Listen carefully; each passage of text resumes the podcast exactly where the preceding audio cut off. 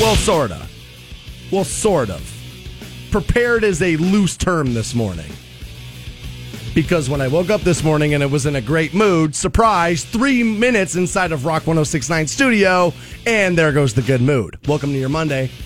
I know I'm supposed to be the one that pumps everybody up, but I walked into a studio filled uh, with equipment that will not work. Had password problems last week. We had it reset. I wrote it down, made sure I left it in the studio because I had a long weekend, and maybe you'll forget it. So I wrote it down. I left it in here. Sure enough, I come in here, type it in, nothing will work. Ah, Rock 1069. I got the five more days, and then I'm out for a week, and everybody needs to be happy about that because they won't fix this until about Thursday. And so then I'll have, I'll I'll be like this until about Thursday. Now I'm not going to spend all day on it. As a matter of fact, that's it. We're done. We're moving forward right now because I blasted this dude a thousand times. Gave him credit the other day when I thought he helped me fix it. Surprise! I should have known better. Nope, never. It will never be fixed. It's been four years now, and well, here we are. But I did have a fantastic weekend. I did. I had a great weekend. I couldn't wait to come in here. I'm pumped today. But again, this place is just a little defeating. It's been that way, well, for a little while now. And but I had a great weekend. And our sister station, 98.1 WKDD, had a great, great concert over the weekend. They had that I Love the 90s tour. And if you like 90s hip hop, what a good show. You got Rob Base, Coolio was part of that, Salt-N-Pepa, Vanilla Ice. I'm missing somebody somewhere. But it was so good. And I don't spend a lot of time in an InfoCision, but a good venue for that. And uh, good crowd seemed to draw uh, you know the kind of numbers they wanted ran into a bunch of people from the company. That was good. Mingling with people that we work with i like that. The show was good. Ran into somebody who i was very very very excited to see. Um, yeah i was excited that was good. Give me some of these details here because so I, I really did want to come to this, but I, had. I, I, I had a prior obligation that I kind of would like already had, you know uh, said that I was going to, so I was like, man, son of a bitch, I don't get to go to this. So I love the '90s. Essentially, like you said, like a a, a one hit wonders ish of the '90s, Sort of, yeah. right? So so when when when when when you're up there and you've got one song like Rob Base does, what are you doing? Is it a 20 minute set? Is it a half an hour set? Like how long are these people up there? I, I didn't feel like Rob Base played a half hour Couldn't have. Like uh, didn't feel like that I like the concept here. I genuinely do, but I just wish I would have been there to see it. well you put him on before the sun goes down Okay. nobody cares Nobody's nobody's nobody's Nobody really cares. that worried about it. nah he's kind of playing as everybody's in line waiting to get into the stadium What time did this all start? 7.30 And was this fifteen? So? know. This wasn't full sets, for lack of a better term, right? felt like a full Salt-N-Pepa set Okay. Felt like a full Salt-N-Pepa set. Felt like a pretty full Coolio set. I guess at least Salt-N-Pepa could do it. You know what I mean? Oh yeah, like dude, they like Naughty by Nature has the hits. Like like they have the catalog for sure. Like people forget. Like here's the thing about Salt-N-Pepa. Like Push It is such a big song. Like it's honestly, it's a huge song that you forget how many other songs they had because of how big this song was. It, to me, when I was looking at that lineup, I was like, cool, but there's so many one hit wonders. I just didn't know how you do that. So I think what you do, and I think this is what they did. I'll be honest with you, man. I was paying attention to the girl I ran into and the beer I was drinking. I'll be honest with you. I was not expecting a, a, a book report on the I Love the '90s tour. I didn't I didn't take my VH1 notes, but it felt like what how they addressed what you're worried about is shorter sets by those artists, and let's let Naughty by Nature kind of like run it out. I just think that that as They were. By, by the way, Naughty by Nature was really good. as these um as these tours become more and more popular and i think as we kind of look back at nostalgia acts more and more like man that's something i go i want to go be a part of and rock started doing this a while ago where it's like god dude we can't sell enough tickets on our own therefore there has to be nine of us on this on this show Well, not even not even vintage acts. That's current rock music. So it, it just to me, it'll it- it'll just be interesting to see as we move forward as a concert going society. It's like, what do we really expect here? Because there's a part of me that's just like, all right, you play your song, you play your song, you play your song, and now we're gone done, and now we're going home. Like nobody's but- Again, this is why the radio stations play the songs they play, by the way, because what are the ones you care about? When you spend $45 on the ticket, it's don't play me the songs I don't Uh-uh. know. Don't play me Uh-uh. the go to the bathroom, get the beer songs. Play me the hits. that's which is why we play you the hits. Exactly. That's why we play I you the hits. do not. I fundamentally do not want to hear new Coolio music. No. I, not even like. No. That's not even a question. No, So like. not even on New Tour Tuesday do I want to do that. I just think that like that we're gonna see more and more of these acts, more and more of these one hit wonders that that get on board and like, well, hey, we're touring the nation. And dude, if you're Salt-N-Pepa, that's great, right? Yeah, I mean, like, which by the way, dude, they still look pretty good. I'm sure they did. Well, they had gained weight, and everybody told me they're like, dude, they're gonna, they're like 300 pounds now. I was like, what? And then you get there, and the one's still kind of hot. And I was like, well, maybe not. I was like, yeah, dude, they were. Uh, I, I I always had a thing. I had a huge Salt-N-Pepa poster on my wall back. Shocker. Who would have guessed it? I had a yeah. they- That, that may have been where that started. Honestly, that may have been where that started. That and what was the other female rapper back in the day that Ice Cube tried to like shove in everybody's faces? He put her in that movie too, YOLO. What was her name? Like uh, I forget what her name was. Queen Latifah? Nah, she had like no, it was like YOLO or something. Like before, like Drake made that like the word. Like he tried, he put her in that stupid movie, and he tried to. It was like, yeah, this is gonna be the female rapper, and then the country was like, nah, not not so much really. Like maybe her MC Lyte. That was probably where that all started. Who was the uh who was the woman that you ran into? You seem very excited Uh, about that. I am very excited about that, but um, uh, we need to stay away from identities just yet. Okay. So here's the thing. You've met, you know exactly who. I will tell you, obviously. Okay. And you know exactly who this. oh, this is somebody that I know. Oh yeah. You Okay. you have dude it's well every year we're kind of stuck with her for a long day. So I'll leave that. Ooh, a hard tease right Yeah. Every, one, Okay. Once a year the the radio station requires you and I to spend a long day with her. Okay. And so at that point you should be able to figure out who that is. Okay. What does the radio station make us do? Yeah, I was gonna say I'm Okay. dumb, but I'm not that dumb. Okay, Okay. So, so there you go, right? So there's that. And yeah, I did. I ran into her. And I have told her since the first time I met her four years ago, I'm pretty interested, like beyond interested. And so, yeah, we, I don't know, we watched a couple of the, it's all right. Watching Vanilla Ice together. I, uh, I don't know where else to go. Because Um, I feel, I, I, yeah, I just, I, because I honestly, there's a little bit of me that woke up yesterday and was like, she was just a little drunk. Right. And then was like, eh, you know how, like, so there's something you want to do, but you're like, eh, maybe in day in, day out, you're like, I don't know, that may be too risky for me. But there you are out with your girls and you're about seven roses in and Coolio's, you know, doing his thing. And then there's this guy who you know is all about you. I think you could, yeah, I think you could sweep somebody up easily. like especially if you're over the age She's 40. of 35. She's I was going to say. She or will be 40. this I love the '90s concert. Oh, all Oh, yeah. of a sudden, dude. All of a letting it sudden, dude. It's 1998 again, and you're like, dude, I'm young and I'm hot. Oh my gosh, and we're drunk at a concert. Yeah, dude, we should totally be making out yeah, right now. I'll show you. I'll show you some pictures. She was letting it out. You Okay. could tell, like it had been a while since, like, be the girls, be the bitches. We're going out. Like you could tell there was a little bit of that, okay, so now, dude, you which kind of bums me out yeah, you kind of are in an interesting predicament here. because this isn't just some girl I think is cute and that I wanted to make out with. Like there might, I like legitimately. I have. I've told her. I remember you were standing right there the first time I ever met her. and I told her, I was like, go home and pack. That's what I told her. So yeah, that's uh, that was an interesting situation. that really is an interesting situation. So I don't know what to make of that. I, don't know what to do on that. I look forward to hearing more about this. Um, yeah, me too. I hope. Well, uh, dude, you uh, I don't know, it was probably a week ago, maybe two weeks ago. You're like, dude, starting to be uh starting to be a little cooler out there, getting a little chillier out there. Bitches are gonna start drinking pumpkin spice latte soon. I need a girlfriend. I need a girlfriend. And I was just kind of like, oh, oh, okay. So people have asked me a, a, a hundred times, what would it take? You know what I mean? Right. That's what it would take. I don't know if that's the only thing it'll take, but I'm telling you right that that is. Remember, I said a couple of weeks ago. I said my dad gave me this piece of advice when I was a kid. That the right woman doesn't ask you to change. That you'll just do it. Because you realize, nah, that one's a little cooler than the rest. So, dude, I better be different. So she doesn't go. Like that's a person who can make me be different. Jeez. Yeah, no, for real. No, dude, I've, I said it to her all night. I told her friends. I was, I'm, uh, dude, like I will say it right here. I've said, it, done it before. I am all the way in. I'll go get you a key made today. What if I'm she's all the way- terrible, dude? What if you, what if it's like, oh I my god, I am care? terrible, Fantone. I am terrible. So what? Like I, I the standard for the person like hitching their wagon to this mess needs to be any higher than than than what I'm bringing to the table. Which here's what I am bringing to the table today: computers that don't work. Right? No, I'm kidding.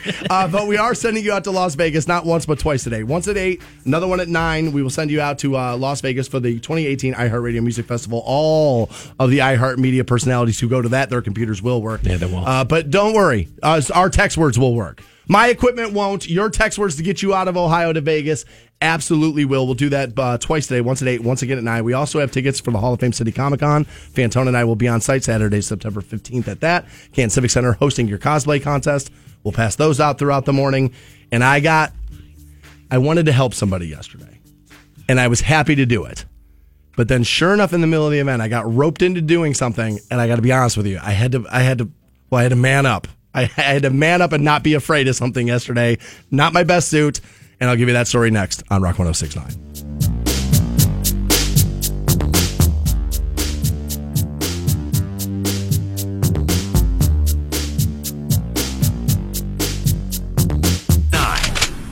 Welcome back to the Stansbury Show on Rock 1069. Passing out those Hall of Fame City Comic Con tickets. That will be at 7.30 this morning, 1-800-243-7625, the number you'll need on those. Also going to be uh, talking to Scott from waitingfornextyear.com. We'll do that at 8 this morning. I know the Browns won 5-0. I think if you think I think if you think winning a preseason game five to nothing, five to nothing over the Super Bowl champs is you beating the Super Bowl champs, it's going to be a long season.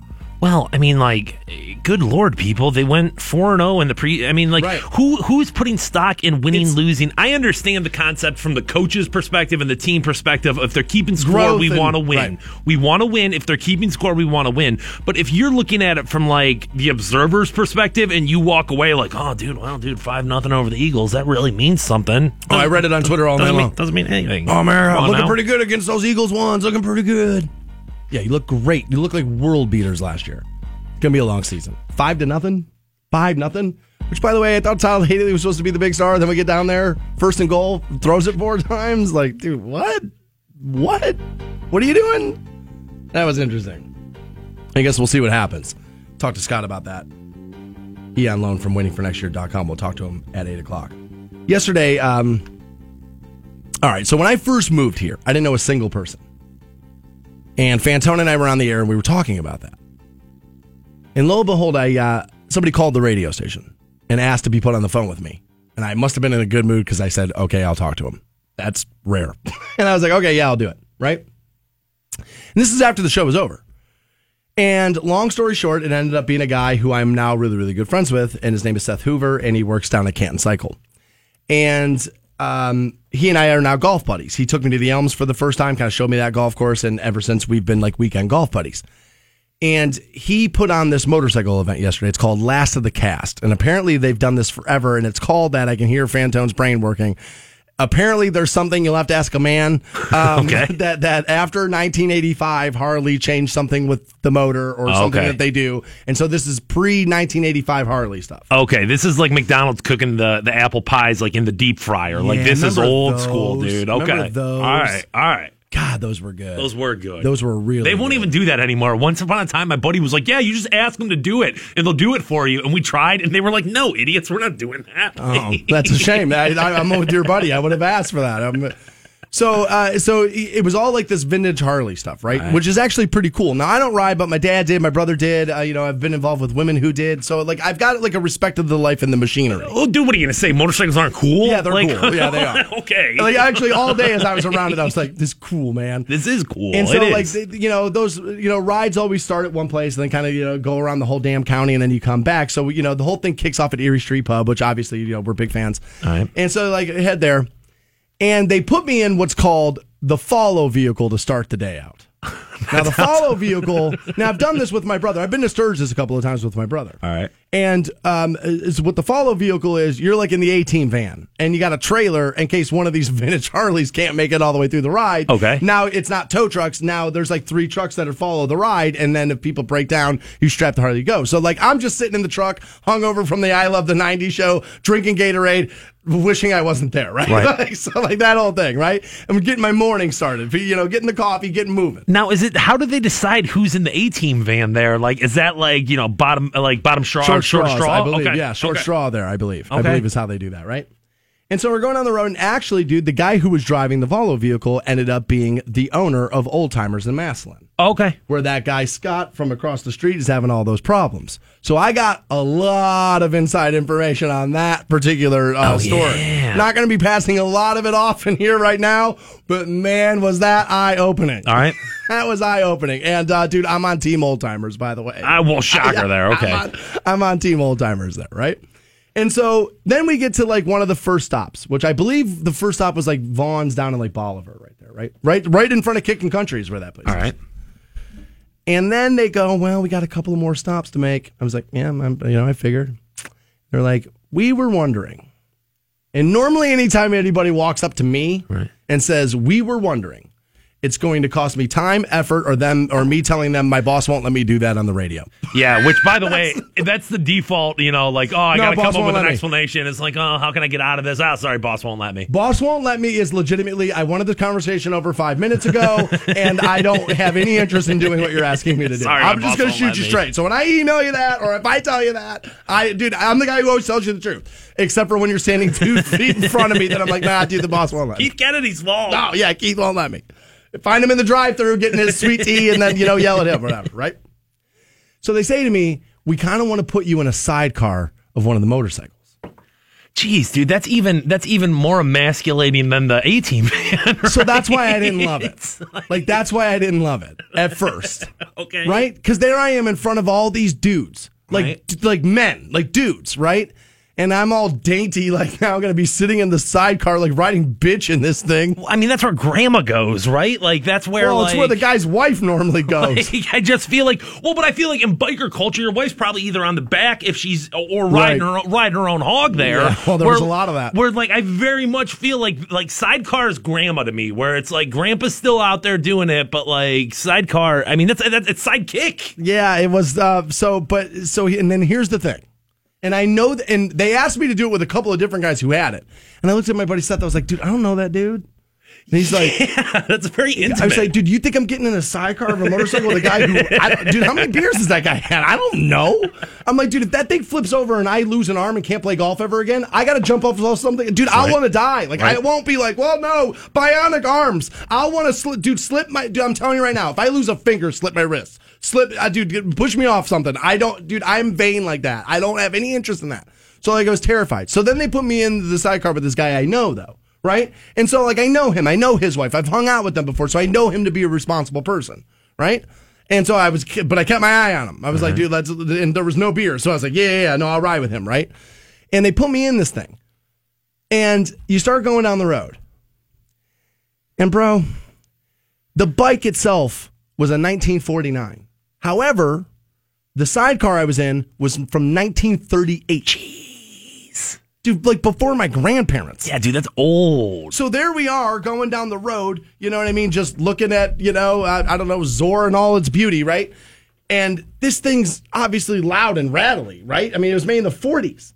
And so I'm just like looking in between the bike and the sidecar at the bars that connect this thing. And I'm like, this is six bolts that just like if they rattle loose.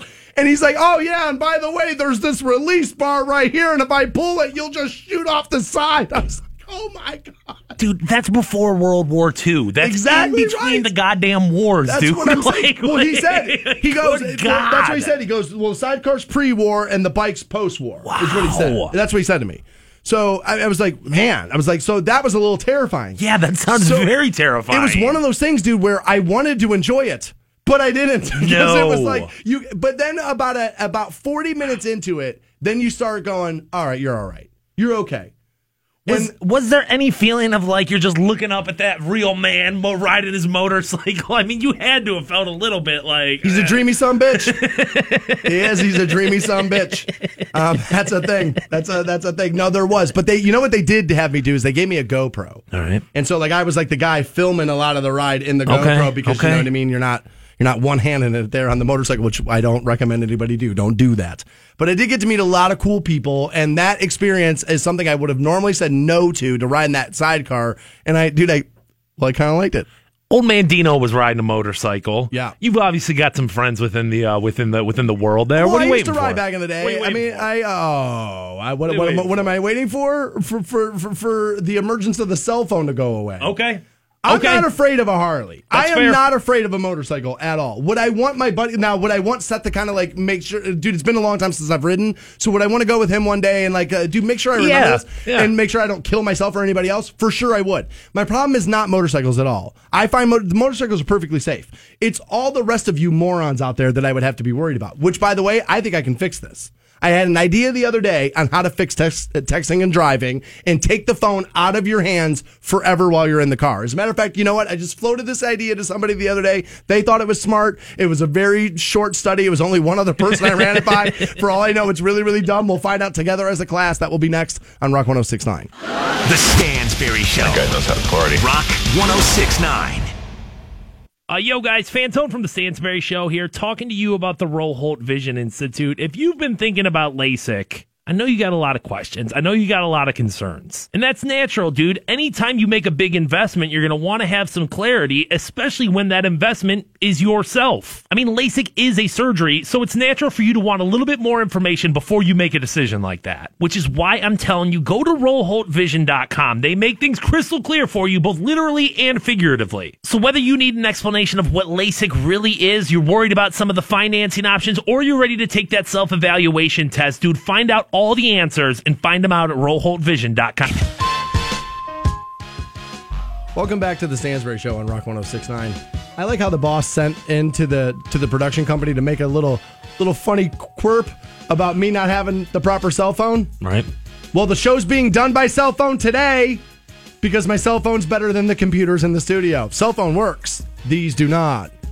Man, I gotta tell you, I, I'm taking issue with all the stuff they write in there. Yeah, well, without Rock 1069, he'd be dead. That, that, that's what would happen. From what? Lack of chili peppers? Is that what? Is that what happened? Would, would, would, would, I freak out and go into red hot chili pepper withdrawal? Is that what happens? So prior to the break, we were talking about how I got uh, invited out to this last of the cast ride, which apparently, dude, it's before 1985. I guess uh, Harley used the shovel head. Don't ask, I, dude. Don't even ask. Who knows, dude? You know what I mean? Who knows? Then Exactly. Okay. Exactly. Men with long women's hair, they know. Those are the ones that know. Okay, okay. Those who that's who knows. Right? And uh, but I got asked to take part in that. And uh, they put me in a sidecar of a motorcycle, and I was like, you know, GoPro, and the like Fantone said to me, he's like, well, dude, he's like, you know, your buddy Seth works down a Canton Cycle, probably find you a bike pretty cheap. He's like, you know, your dad rode, your brother rode. He's like, you know, you've been around the life. You thinking about getting back into it? Now, here's the thing. There was a little bit yesterday. Where I was like, this is fun. Kind of like it. Kind of could maybe get sucked back into this. Haven't ridden in a long time, but maybe. And then my buddy actually said that to me. He goes, dude, you really want something that competes with golf in the summertime? And I was like, ah, fair point. Fair point. Because that's his kind of thing. Because golf, Seth is a golf fanatic too. But what does he spend all summer doing? Fixing everybody's motorcycle because he's a motorcycle mechanic. Right. So motorcycle nut jobs are like, dude, I don't know. I need my bike timed out or whatever it is they do. And so, dude, he's got 15 hour days. He can't, he can't ever play golf. Yeah, and I guess I mean you look at what most of those what most riders I guess it's not just like yeah I have a motorcycle and I use it as transportation sometimes you're going out there for Letting long ass rides and doing that so Yeah. like yeah I guess it is It's all day. a time commitment and I guess really a money commitment too Oh, where yeah. it's like golf is an expensive habit and so is so is motorcycles so I, okay Yeah, and living in Ohio, I, he's right. I don't necessarily want something that's going to compete with that much golf time. Um, Florida, California, maybe somewhere a little bit more better weather all Okay. year can kind of spread it out. I would be more likely to do that. Okay. Right. But really, what I was telling Fantone is that I'm not really afraid of the bike itself. I'm not afraid to ride it. I'm not really afraid of the bike. I've done it. What I'm afraid of is everybody else. And I always say, you know, Canton's the worst driving city I've ever lived in. And a buddy of mine says to me, he goes, that may be true, but I think that maybe you forget sometimes that the rise of the cell phone, even in the five years you've been in Canton, has really escalated in what Yeah. people are doing with it. You know, every day there's another reason to be on it more, and that that's probably led into Canton being a worse driving city than maybe other places you remember. And I would have to maybe admit some of that. I also think maybe the overall age here a little higher than where some other places I've lived. So you add old and cell phones, things are going to go bad.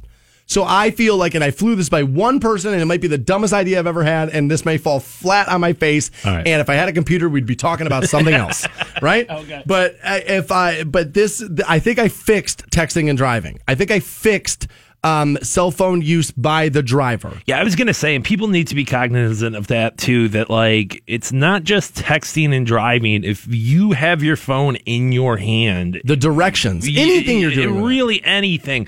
I mean, I guess GPS loaded up on your like, and it's being held by something else. At least Nah. I, I got one of those. I got one, right? So I got this thing and it clips into like my air vent, right? And then your phone snaps into that. And it's great.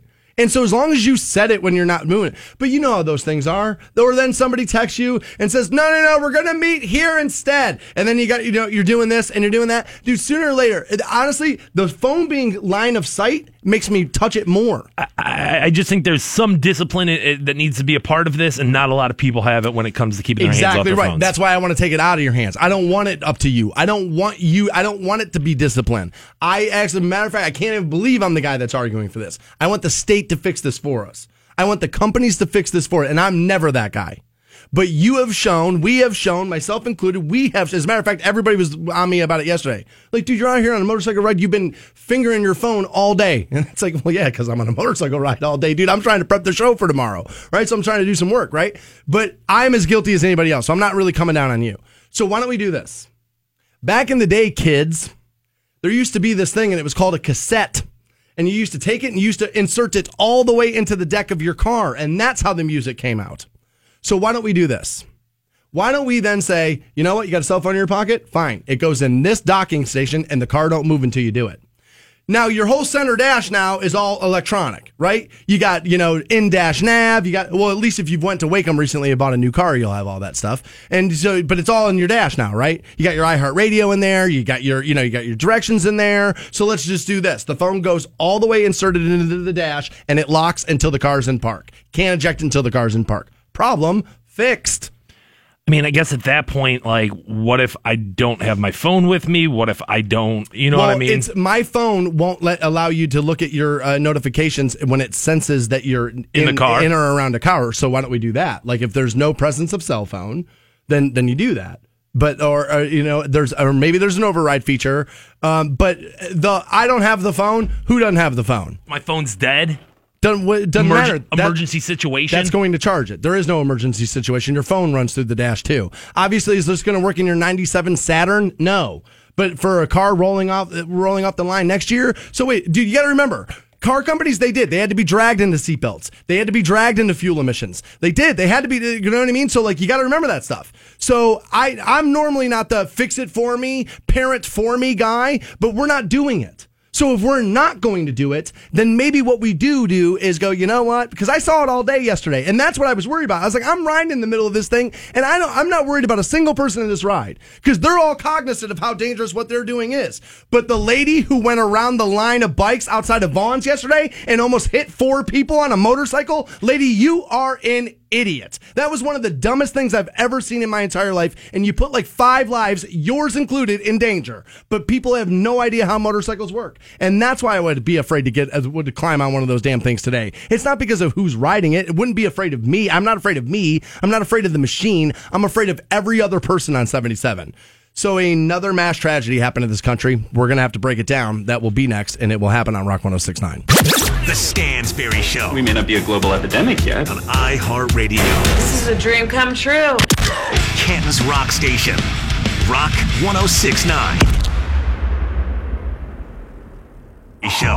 Rock 1069. Welcome back to the Stansbury Show. We're on Rock 1069. Pass out those Hall of Fame City Comic Con tickets around 7.30 this morning. 1-800-243-7625. The number you'll need on those. Fantone and I will be there September the 15th judging the cosplay contest at the Hall of Fame City Comic Con, Canton Civic Center, September the 15th. Looking forward to that. Very much so. So we floated this idea, or I did, uh, about docking your cell phone into the dashboard of your car so we could take the cell phone out of the hands of people. Dude, it was an idea. I floated it. If you guys thought I went to like the dry erase board and had it like locked before I brought it in here, people were like, well, what about this? What about. Yeah, you know, th- there's going to be things. What aboutism? Um, I've been on this for a few weeks now, and I'm over it. The rise of amateurism in this country is starting to get really exhausting. And what aboutism is worse? The guy said to me, "Goes, what about what about when the cell phone dock like in the dashboard malfunctions, and then you know your car's stuck in park? Driverless cars are going to make this irrelevant." So you're worried about the cell phone dock and the dashboard not working, but somebody hacking all the driverless cars and stopping freeways to a halt and then leaving you sit there until you PayPal them the money to let you off the freeway, that's going to be okay? Dude, wait till your neighbor can make it to where you can't go to work until you give them the money. Wait till that becomes your life. Wait till that becomes the thing. Yeah, it was an idea. It's not that I had it all worked. I'm not Elon Musk. I didn't have it all worked out. I don't have it. You know what I mean? Am I in here with slides and projections? No, they're ideas. Oh my god, dude! I, not even in the car. I want to take your cell phones away from you, no matter what. I want them all. I dude, put them in a bag. Get them in the bag. I want them out. I mean, some sort of connection there between cell phone manufacturer and car manufacturer. I do think there, in somewhere in there, lies the answer. I don't know where it is, whether it's like your phone disables itself once you get into the car, maybe minus, you know, GPS capabilities and phone call capabilities or something like that. But somewhere along the line, I do think that both of those parties, cell phone makers and car makers, Together. are going to have to do something there to like. And what's going to happen is problem. a cell phone company is going to buy a car company or vice versa, and then they'll go, okay, now we'll do it. I mean, big picture, you'd like That's to, what's gonna happen. You'd like to say, well, like people will do it, and we'll just stop looking at our phones, and we'll eventually take No. care of the problem. But that's not going to happen. Never going to happen, myself included. I'm totally guilty. Never going to. As a matter of fact, I can't stop looking at my phone now because that's how the show's being Need done. Because, well, nothing in the, the Rock 1069 studios work. So, yesterday, or I believe this was yesterday, over the weekend, um, our, our nation had a, another shooting tragedy. Uh, this time, uh, Florida, Jacksonville. We heard about this at a video game tournament. I guess they were holding what is a regional tournament for the video game Madden 19, I believe, uh, coming out uh, about a week or so, maybe. Um, and this happened in Jacksonville, and like it's regional. Like I said, I think the like the finals are in Vegas or whatever. And this kid from Baltimore lost. I'm not going to give you his name. I actually like this new thing that people are starting to do. Going, nah, I'm not passing on his name, not tweeting it, not saying it, because this is true. These people are after stardom on some level. They are. There's a reason why he was in the Madden tournament. There's a reason why when he didn't win the Madden tournament, why he did what he did. They're after stardom. Do you feel like you're not giving all the information to the story, though? No, Okay. I don't care. I'm not the news. I'm not the media. Do you feel like that the news should, or like should like? No, honestly, I would stop. I would stop making these people famous. I would absolutely stop doing that because I think it breeds more of it. Um, there's also an argument that you could make that honestly, you in Ohio, do you need to know about a shooting in, in a Jacksonville, uh, you know what I mean, uh, video game tournament? Maybe not. And that maybe what it does is it makes the rest of the country just feverishly, you know, argue about things that we're never really going to solve anyway. And so that maybe news should be centralized to where you are and uh, you know maybe a couple of world events. But how is your life any different knowing this kid's name out of Jacksonville? It ain't. Right? It's not. And so, like, I kind of like that. And then given the fact, and I've said it a thousand times, this is not a journalistic endeavor. I don't owe you journalism. As a matter of fact, I'm not even qualified to give you journalism. You know, because I would need that thing called a journalism degree, which I'm willing to bet a lot of your journalists no longer have. But that's how I would view that. I'm not a journalist. So no, I don't feel I don't feel as if I got to be fair to the story because that's not what I'm doing in here right? Now, I'm going to say this and people are going to get really, really mad. You're going to get really, really mad because what you, you woke up in the country wanting to blame the gun.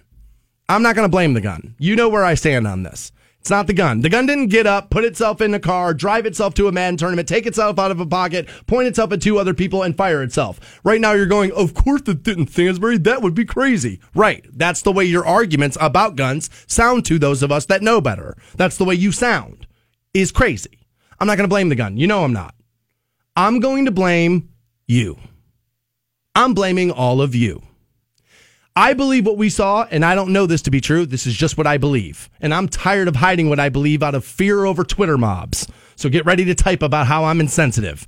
Get ready. At Stansbury Shows, where you tweet it, or my boss. Figure it out. Don't really care. This is you. You did this. This is chickens coming home to roost, y'all. And if you don't believe that, I think it's time to wake up. It is time to stop telling kids that they can be whatever they want. It is time to stop telling kids that when they fail, it's not their responsibility. People no longer know how to deal with rejection and failure because you're not allowed to fail anymore. Not allowed to have winners, not allowed to have losers, not allowed to compete. Got to get rid of that. When in reality, when we had all that, this didn't happen. And now when we're not, we got teenagers all across the country offing themselves in alarming numbers. People walking into walls trying to figure out why. It's the rise of the cell phone. It's the rise of it's the rise of I want to be a star. It's the rise of amateurism. It's the rise of everybody telling you how great you are. It's the rise of blue ribbons. It's the rise of no no no, you didn't lose. It's the rise of not keeping score. It's coming home to roost. We've seen it now. Here it is now. We are faced with it now. Uh, If you don't teach your kids how to deal with rejection, then how are they going to deal with it? By freaking out. By freaking out and by doing this. It's time for participation trophies to go where they go in the trash because they're not worth a goddamn thing. I know everybody thinks people that think like that is tough or hard or you're not sensitive or this, but dude, and the reality is, you know what the human being needs a little bit more? Of being told to suck it up, to be told to button it up, to get a little tougher, that it'll be fine. Yeah, not everybody's gonna be nice to you. Yeah, not everybody's gonna be your friend. Don't sit with them at lunch anymore. Go sit with Timmy and them over there. This is the rise. This is this is the I want to be my kid's friend. You, dude, my parents had zero interest in being my friend.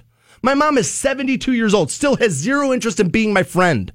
She's there to be an adult, a person I can look to, a person who can give me a little wisdom. And I would have leaned on my dad for all that too, but he died about 15 years ago. They were never interested in being my friend. I say it all the time. What did my dad say to me all the time when I was a kid? Daniel, I will never dodge my opportunity to parent you. I'm going to say it again. I will never dodge my opportunity to parent you. I must have heard that screamed up the stairs at me every day of my life for 20 years. And guess what? When I fail, when I lose, when something doesn't go my way, I kind of go, you know what?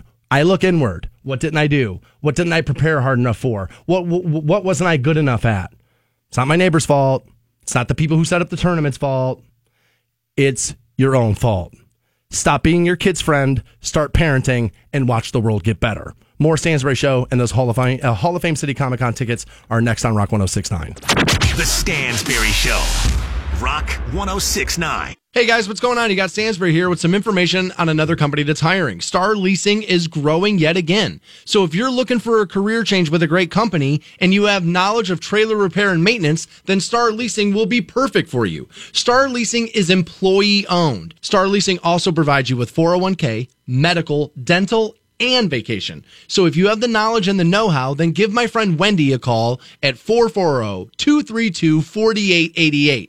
Again, that number is 440-232-4888 for my friend Wendy over at Star Leasing.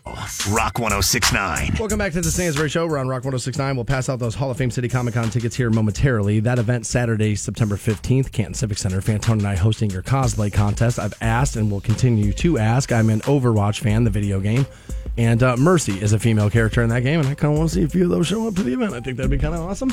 Uh, putting that request out there. If you do not win these tickets, you can pick them up at hofcitycomiccon.com and join us Saturday the 15th. Third annual one, dude. Glad that we've been a part of it ever since its inception. Yep. Gotten bigger and better Every every, year. single year. So, like, you know, I, I've said it before. I'll say it again. People want to complain. Oh, there's nothing to do here. There's, you can't suck. Yeah, I you hate try- this place. It's terrible. You drive this point home a lot, and I li- and I like it because I do. I think people complain, and, and, and we always say, "You are who you are." If I like Los Angeles.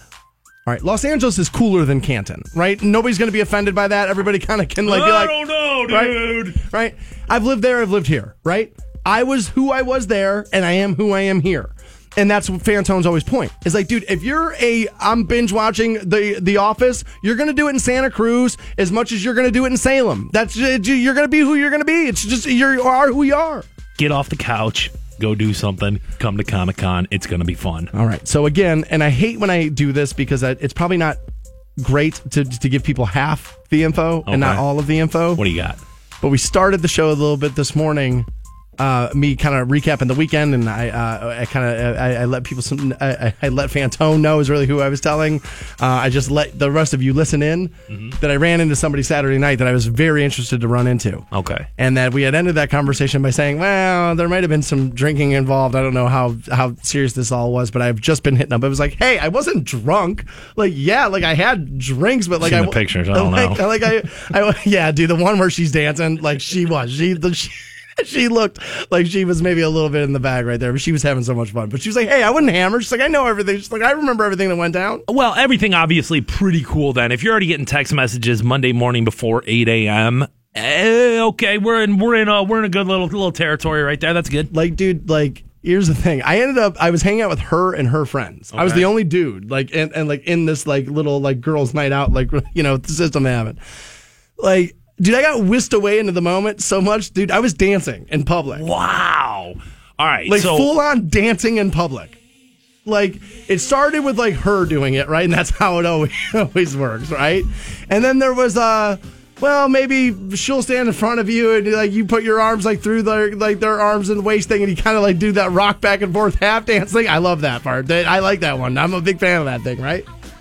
And so there was a little bit of that, and then she was like, I don't know, high fiving her friends and like dancing, and then she just started moving around. Dude, like I was dancing in public where people could see me. I couldn't believe it. I was like, I, I was like, dude, that's the, dude. When, yeah, man, like sometimes people they can just make you do stuff you wouldn't normally do. I love the '90s tour. Keith Kennedy up on stage introducing Salt-N-Pepa. Dan Stansbury just out there bumping, grinding. Just doing things. Wow, honestly, dude. I, I honestly, that's not like me. It's And- really not. And I mean, don't get me wrong. I'm sure you had some drinks too, but you weren't like drunk, right? No, no, no, no, no, no. Um, no. Wow. But drunk enough to where I was like, didn't care that if I, that I was going to do that. But again,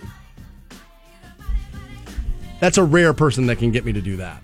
Like that's a rare. That's a not a thing I do. That's a that's a that's a that's a man. I forgot about that. So, so now you're dancing halfway sober in front of like people at work. that I don't know. That's a big dude. That's a big old throw of the of the of the dice there. Well, I mean, dude, I, I, I- you remember you were standing there three years ago. The first time I met this woman, I was like, dude, I told her to go home and pack. Yeah, Get your things, bring them over. I'm ready. now we're in that moment. I'm surprised there wasn't a moment of like, all right, well, it's all funny games when we're making can't- when we're making jokes, but I can't control it. Wow. I don't know what it is. I cannot control it. Stansbury just just just getting down, dude. Coolio up on stage, Gangsta's Paradise bumping. I got whisked away in the moment. I got whisked away in Doesn't it. care. Dude, uh, I guess she's just like five foot eight of Calgon, just taking me away, dude. just putting me in situations. I probably should have made a manly reference there, right? Probably. Probably not one about me soaking in the tub. Probably. Probably not the best there. I uh, I know last week we talked about this and uh, the animal crackers. They're no longer the animals are no longer in the cages, and I was like, oh my god. And I don't really care, but it's the fact that people were out there like this is a huge win for animals when it's not. It was a huge win for animals that were drawn. I don't understand. And I kept saying, I was like, I don't know, maybe you know, forcing the idea that those animals are dangerous, you rip your kid's face off, maybe so they stop selfieing with them when they run into them in the wild, and I don't have to read that story about your kid being mauled to death by a tiger. Maybe that's a good idea. And everybody thought I was overreacting. But there's a new one of these hitting today, and I saw it and it's oh my god guys the bowls on cereal boxes have three times the amount of food than the recommended serving. Yeah welcome to advertising. Guys you're being asked to buy products so things are going to look good. They're going to sound good. They're going to be dressed up well. They're going to be they're going to make the size bigger draw the eye pay attention. You cannot blame the food company for the for, for how much cereal you put in a bowl. I'm sorry. Like at some point we got to draw the line. You got to know they want you to buy the Rice Krispies. So they're going to show you a big ass picture of the Rice Krispies. What do you right? I mean, Am I crazy? eh, Now, I, I the the point of like, well, it always looked better in the commercial is has existed for as long Ever. as the commercials have been around. Forever. I mean, like that's just the truth I mean, isn't the milk glue? how Like, many isn't times? that how they do that? How many times you unwrap something and you're like, wait a second, this this does not look like what it was supposed to here. Um, and uh, but the thing the thing I'll say about that is that advertisers there's at least some obligation to make. It an accurate portrayal of what you're getting. You can't like lie, but, but the amount of cereal isn't a lie. That's not. That's not. No, there's, no, no, There's no, no, lie there. Right. So that's where I'm like, well, Right. If you show me the flakes are one color and I open the box and they're blue, that's different. Right. You lied to me about the product. Showing me more of the product to entice me to buy it isn't a problem. Now, I don't really want to do this because I already jumped up and down on you. I'm parenting in the previous break and I don't even have kids and people really get upset when I do this. Okay. But I, but, but I want to point this out to you as we're talking about food. All right. We are suffering an addiction problem in this country. And I've been on this for a couple of months, especially since I started eating better and going back to the gym that food is a major addiction problem for this country. Sugar, it's a big problem. Big, big problem. And when you're driving down the street and you're looking at a homeless heroin addict on the street, and as you're judging them, I want you to look in the rearview mirror at, at your fat, pudgy kid in the backseat of your car. Because why do you think that kid's pudgy? Why do you think he's fat? Because something's happening in his life that he doesn't know how to talk about, and he's killing it with the sugar. He or she is killing it with the Snickers bar. I don't want to demonize any one thing. They're killing it with the food and you don't care. My kid just wants to eat, just wants bad a bad day at school. Have this, have this, have this. You were training somebody, just so you know, to when they don't know how to handle what they handle to go reach for the substance that helps make them feel better. Sugar looks like a drug. It mimics a drug. It leaves your body the way a drug leaves. And the reason, there is a reason, and I always say this, it is the food and drug administration. And it's because something you put in your body that makes you happier is both things. Food is a drug. It absolutely is. And we are a sugar rich country. But there's a reason why your kid is overeating. It's because something's going on with them mentally. They don't know how to tell you. They think that it's only them and they're the only ones dealing with it. And that's why childhood obesity is 60% because we're not figuring out the root cause of these problems and we're teaching kids how to be addicts. Eat more, just have something to eat. Oh, you can have a little bit of that before dinner. Oh, yeah, bad day at school. Here's this. No, stop doing it. You are driving your kids right to drug addiction without even realizing you're doing it. Third annual Hall of Fame City Comic Con tickets up for grabs right now. We'll take caller 15 1 800 243 7625 on those. Be right back with more Stansbury Show. You guys hang on. Hope you boys brought popcorn. The Stansbury Show. Because I'm about to put on a show. Rock 1069. Hey guys, you got Stansbury here for North Canton Collision, the only Pro First Honda and Acura certified collision center in Stark and T County. North Canton Collision offers you 24 hour towing, on site rental cars, state of the art paint technology with a lifetime warranty on every single repair. Find them on the corner of South Main and Rose Lane in North Canton, or just give them a call at 330 499 5171 or online at northcantoncollision.com. North Canton Collision, the folks you call if you've been in a collision, big or small. Oh 69. Welcome back to the Stansbury Show, where I'm on Rock 1069 and I'm jealous of television actors. Okay. Eight o'clock, we'll send you out to Vegas for the iHeartRadio Music Festival. I'm reading this right that this kid from the Big Bang Theory, Jim Parsons, who plays Sheldon Cooper, did I hear he turned down $50 million for two seasons? I don't get it. The kid makes a million dollars an episode now. So, like, all right, so what do they do? Probably 15 episodes a season, maybe? Yeah, something like that. Right? Probably between 10 and 15, probably. So you, I think it's 15. I don't know that, but that's 15 million. So now, did, so you offered him a 10 million dollar a year raise two years. You didn't do, and you're not going to do it. $50 million is a lot of money for Like- two years worth of work. Like dude. here, here's the thing. Not even two years. You gotta, dude. Sometimes these people make the mistake of buying their hype when they're hot. And all right, I'll give you a great example. Yeah. There was a show that was on TV forever. Everybody thought it was going to be the biggest hit your entire life. It was called Baywatch. Oh, yeah, yeah, yeah. Hobie. You know what Hobie ended up doing after Baywatch? I do not know. What did Hobie end up doing? Celebrity Rehab is what Hobie ended up Oh, doing. right, That's what Hobie ended up doing.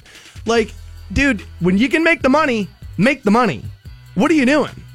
Two more years? Like, dude, the show's been bad for 10. So it's not like, well, the quality's not great. Right. Right? It's like, dude, what are you doing? Like, cash in. Sell, you've already sold out, Sheldon. Sell out. I can only imagine how pissed his his co-stars are where it's like what's her nuts and and Johnny what's whatever. Galecki. those dudes will probably get something else out of it but the other five people associated with that show dude you're never go- you're never cashing checks like that again. Are you going to get by just based on your title alone? Sure you're on the big bank there someone's going to want a piece of you but you're never going to cash checks like that again dude. And there would be a little bit of me like bro you couldn't grind out two more years so I could make another 20 million plus you're making 50 on top of it. That's just too much of a hassle for you. I, I, I, I, I think I think all of his co-stars would be right to be pissed there. Parsons is won four Emmys, a Golden Globe, and uh, obviously got the voice role in the spin-off show Young Sheldon.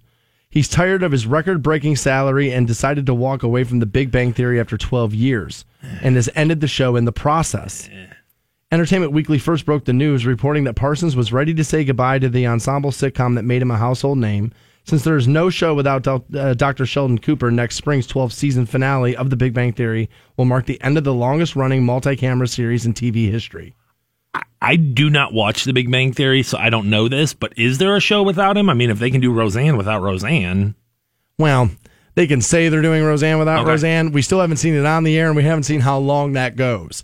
Um, is Ro- do I think Roseanne's a bigger piece to Roseanne than Sheldon is to The Big Bang Theory? Yes, because can't all right.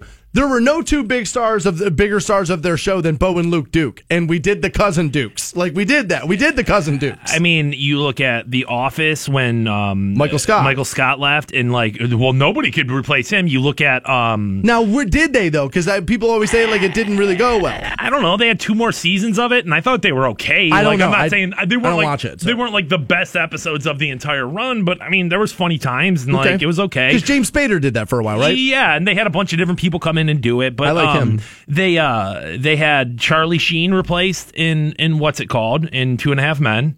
Yeah, oh, yeah, uh, I- that's right. Yeah, yeah. What's his name? Uh, yeah, yeah. Ashton. And I guess that kind of you can argue whether did that, did that flop. Charlie Sheen replaced Michael J. Fox in Spin City, so it's not unheard of for like eh, what and, and in that 70s show Eric left and they brought in some other dude. Now granted all those shows kind of fell apart, but I'm surprised at least for like the, the the payday where it's like dude, we'll do another season without him then F him. I mean, Sheldon's by far the best part of the show. I mean, it, it was obvious, and I've told this before. I remember I watched the pilot of that with with my roommate at the time, and I said, "This is going to be the biggest hit in television."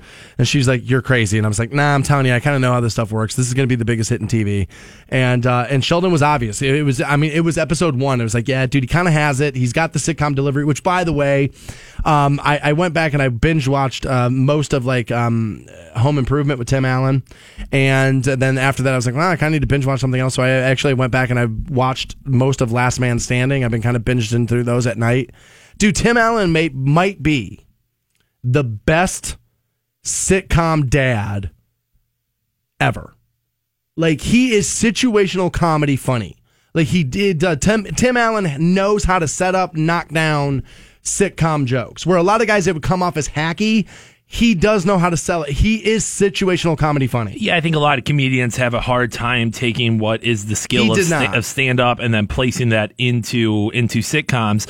Um, I think he just really found roles that worked for him. I mean, I think that's a big part of it is getting yourself into a position where it takes Oh, casting matters, yeah. where it takes your strengths and plays to them. And I think he did a really good job of that. Yeah, and honestly, there's a um, Last Man Standing was actually I forgot. It's actually pretty good. It's actually it, it's uh, pretty well done. I mean, obviously it's Home Improvement with three girls versus three boys. I mean, welcome to not rethinking the wheel too much there. I'm very interested to see when it comes back from on Fox whether or not it will still have that kind of fire. Because I gotta tell you, dude, I was like I was watching episodes from season six yesterday afternoon, and it held up pretty strong. Out of the gate, it will. I Yeah. don't know how long term, but out of the Two gate, years, for sure, it will. two seasons, I'm guessing it's pretty hot. I mean, dude, they were already six episodes, six seasons in. The daughters are already grown up. The youngest one's in a relationship. Mean, the middle one got married. I mean, there's a lot going on. So it's like I don't know how many more avenues they're really going to have. But I, I am interested to see that show come back because I think Tim Allen, like I said, I think he might be the best sitcom dad maybe ever in the history of television. We'll talk to Scott from WaitingForNextYear.com. Get a State of the Union on your Browns next on Rock 106.9. The Stansbury Show. All right, I like it. I like it. I love Rock 1069. Hey guys, you can be Comic Con, the third one coming up Saturday, September 15th at the Canton Civic Center. And if you've been a part of the Hall of Fame City Comic Con before, dude, you know what a good time it is. If you have not, dude, make the 2018 version the one you attend. So many awesome guests, including the co-creator of the Teenage Mutant Ninja Turtles. We're talking about Kevin Eastman right there. You've got James O'Barr, who created The Crow. Wow. And legendary writer Peter David, all going to be at the Hall of Fame City Comic Con. Well, dude, I think you buried the lead. Aaron Archer from Canton, Ohio, has worked at Hasbro in the 80s and 90s. He'll be at the third annual Hall of Fame City Comic Con as well. Fantone and I will be hosting your cosplay contest. Get your tickets at hofcitycomiccon.com. Rock 1069. Welcome back to the Stansbury Show on Rock 1069.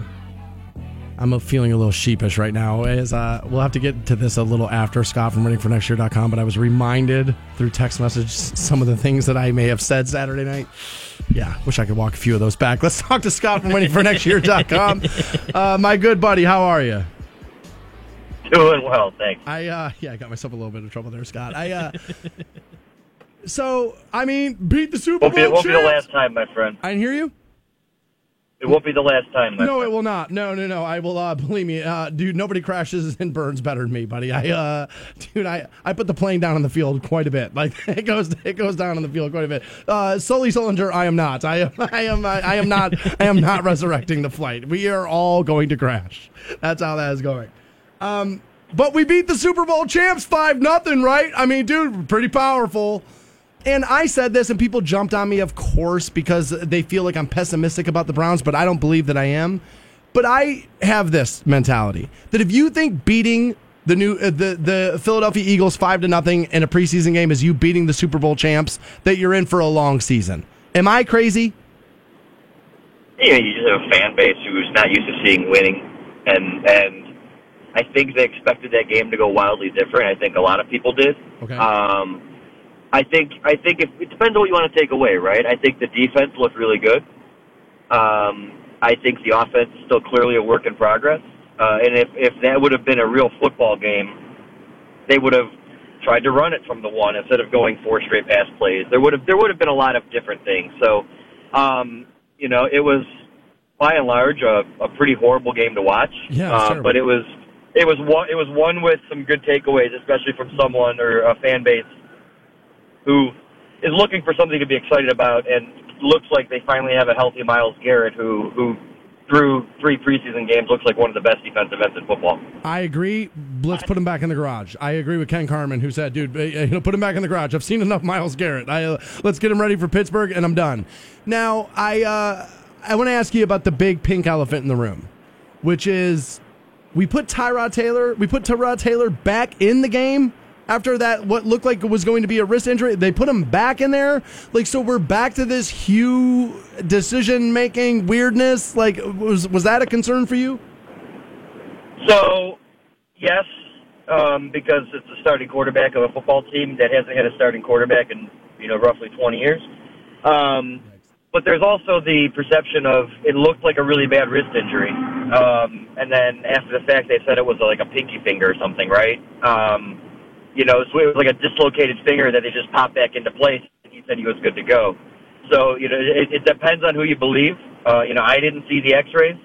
It looked a lot. I think it looked a lot worse. You know, I thought for sure after seeing his wrist fold over the way it did that you know we were looking at you know six to eight weeks. Um, but you know, I think that you know talk about pessimistic Browns fan. I mean, you know, of, of all the injuries that have seemingly taken place over the last couple of weeks, you know, everybody seems to be okay. Um, you know, Antonio Callaway seems to be working his way back from the groin. Denzel Ward, thankfully, um, is not uh, in, you know too injured with that back injury, and, and it looks like uh, you know Tyrod Taylor will be the Week One starter even after that scare. So there's you know I think we just naturally want to think the worst, and and then when you have a knucklehead head coach, it seems to just kind of right itself. But uh, you know I don't necessarily know if if Hue made the the wrong decision here, given the information he had. Um, now, if it was like, hey, we got to win this football game, the starter's going back in, yeah, that just that just that just mind numbing. But I, I just don't I don't necessarily know if that was the case. Yeah, I think a part of the problem there is we all played Twitter doctor and we saw it and we saw the di- and before we saw a diagnosis. It's bent! We saw the. I mean, and it was though, dude. Yeah, I it mean, was. It you was you, bent you saw it happen real time, and it was. I mean, it was stomach Scary. turning. Yeah. Um, with that being said, uh, you know, the the chance of a quarterback going down is a very real possibility in the NFL. Um, Cleveland Brown head coach, uh, you know, Hue Jackson talked to Mary Kay Cabot of the Plain Dealer and essentially spilled the beans and uh, and said that Baker Mayfield is now your number two quarterback. Does that mean that he is coming to usurp the crown of Tyrod Taylor, or does that mean that that was just kind of the natural progression and he's a better quarterback than Drew Stanton? Well, he better be a better better, better quarterback than Drew Stanton. Um, no, I, I think it was a natural progression. Um, you know, and we talked about it. You know, if they really, really want to keep Baker off the field, Drew's the guy that they're going to put in there. Um, but you also simultaneously have a franchise that needs to win football games, and you know, and and trying to protect your rookie, um, you know, in in in lieu of trying to, you know, win is is, is a it's a it's a delicate balance. The team really doesn't get the benefit of the doubt any longer, and nor should they. Um, you know, so if you're if you want to field the best 53 guys or best 45 guys on Sunday, um, it would make sense to have Baker there in the event something were to happen to Rod Taylor. Um, you know, I would like to see some better play from the offensive line. Good news is Taylor is mobile and you know can can kind of bail you out of a couple a couple plays, but you also don't want him running 12 times a game and taking 12 hits. Um, you know, in addition to any any sacks that he would uh, have to endure. So, but the good news is, unlike years past, if something were to happen to him, unfortunately, you at least have someone waiting in the wings who, you know, who is much much better than uh, than some of the backups that they've trotted through this organization over the last decade or so. We're talking to Scott from waitingfornextyear.com. My thing though is is that if you make Baker two instead of three, then how long is it before he's the one? And that if you're making him two now, it's because you know, um, you know you, that you traded for Tyrod Taylor, and that you don't necessarily want to start your rookie right away, but you know he's the guy that. But secretly, you want to start him. You just think it's not smart to do it right away. I think if he's the second, it means he's going to be on the field way, way, way sooner than people think. I've been saying week week six from the beginning. I'm going to continue with week six. Now let's get to the other pink elephant in the room, which is Josh Gordon. Real quick, Dan, is that is that injury based or is that production based? That's um, team not being as good as everybody thinks they're going to be based. That's going to be that's Okay. going to be we need to win now. We need to open these Bud Light fridge based. I um I don't see a 10 and 6 football team. I just don't. Um, I see a 4 and 12 football team and I think that that's much improved. Now if they end up 6 and 10, they end up 6 and 10. But people who are telling me they're going to be 10 and 6, I think you're smoking crack. I think you're on drug. I think you're on like hard drugs. I don't think that's a 10 and 6 football team. Josh Gordon back with the team now being I guess he- he's what being moved to activated. Is he going to play week 1 or no? I if I had to bet, yes. Um, I don't know if we'll see him week four of this preseason. Um, I doubt it. But I do think I do think uh, I do think he's going to be ready for week one. Um, you know, physically he looks incredible. He does. Um, you know, I I, it's, I I to be to not be a professional athlete for you know effectively the last two years and and look the way he does, I think is is just uh, you know testament to his willingness, at least physically, to get back on the football field. But it's never been a physical thing with Josh. It's been a, it's been a between the ears thing with him, and I I do think he'll be ready for week one, but I do not think we'll see him before that.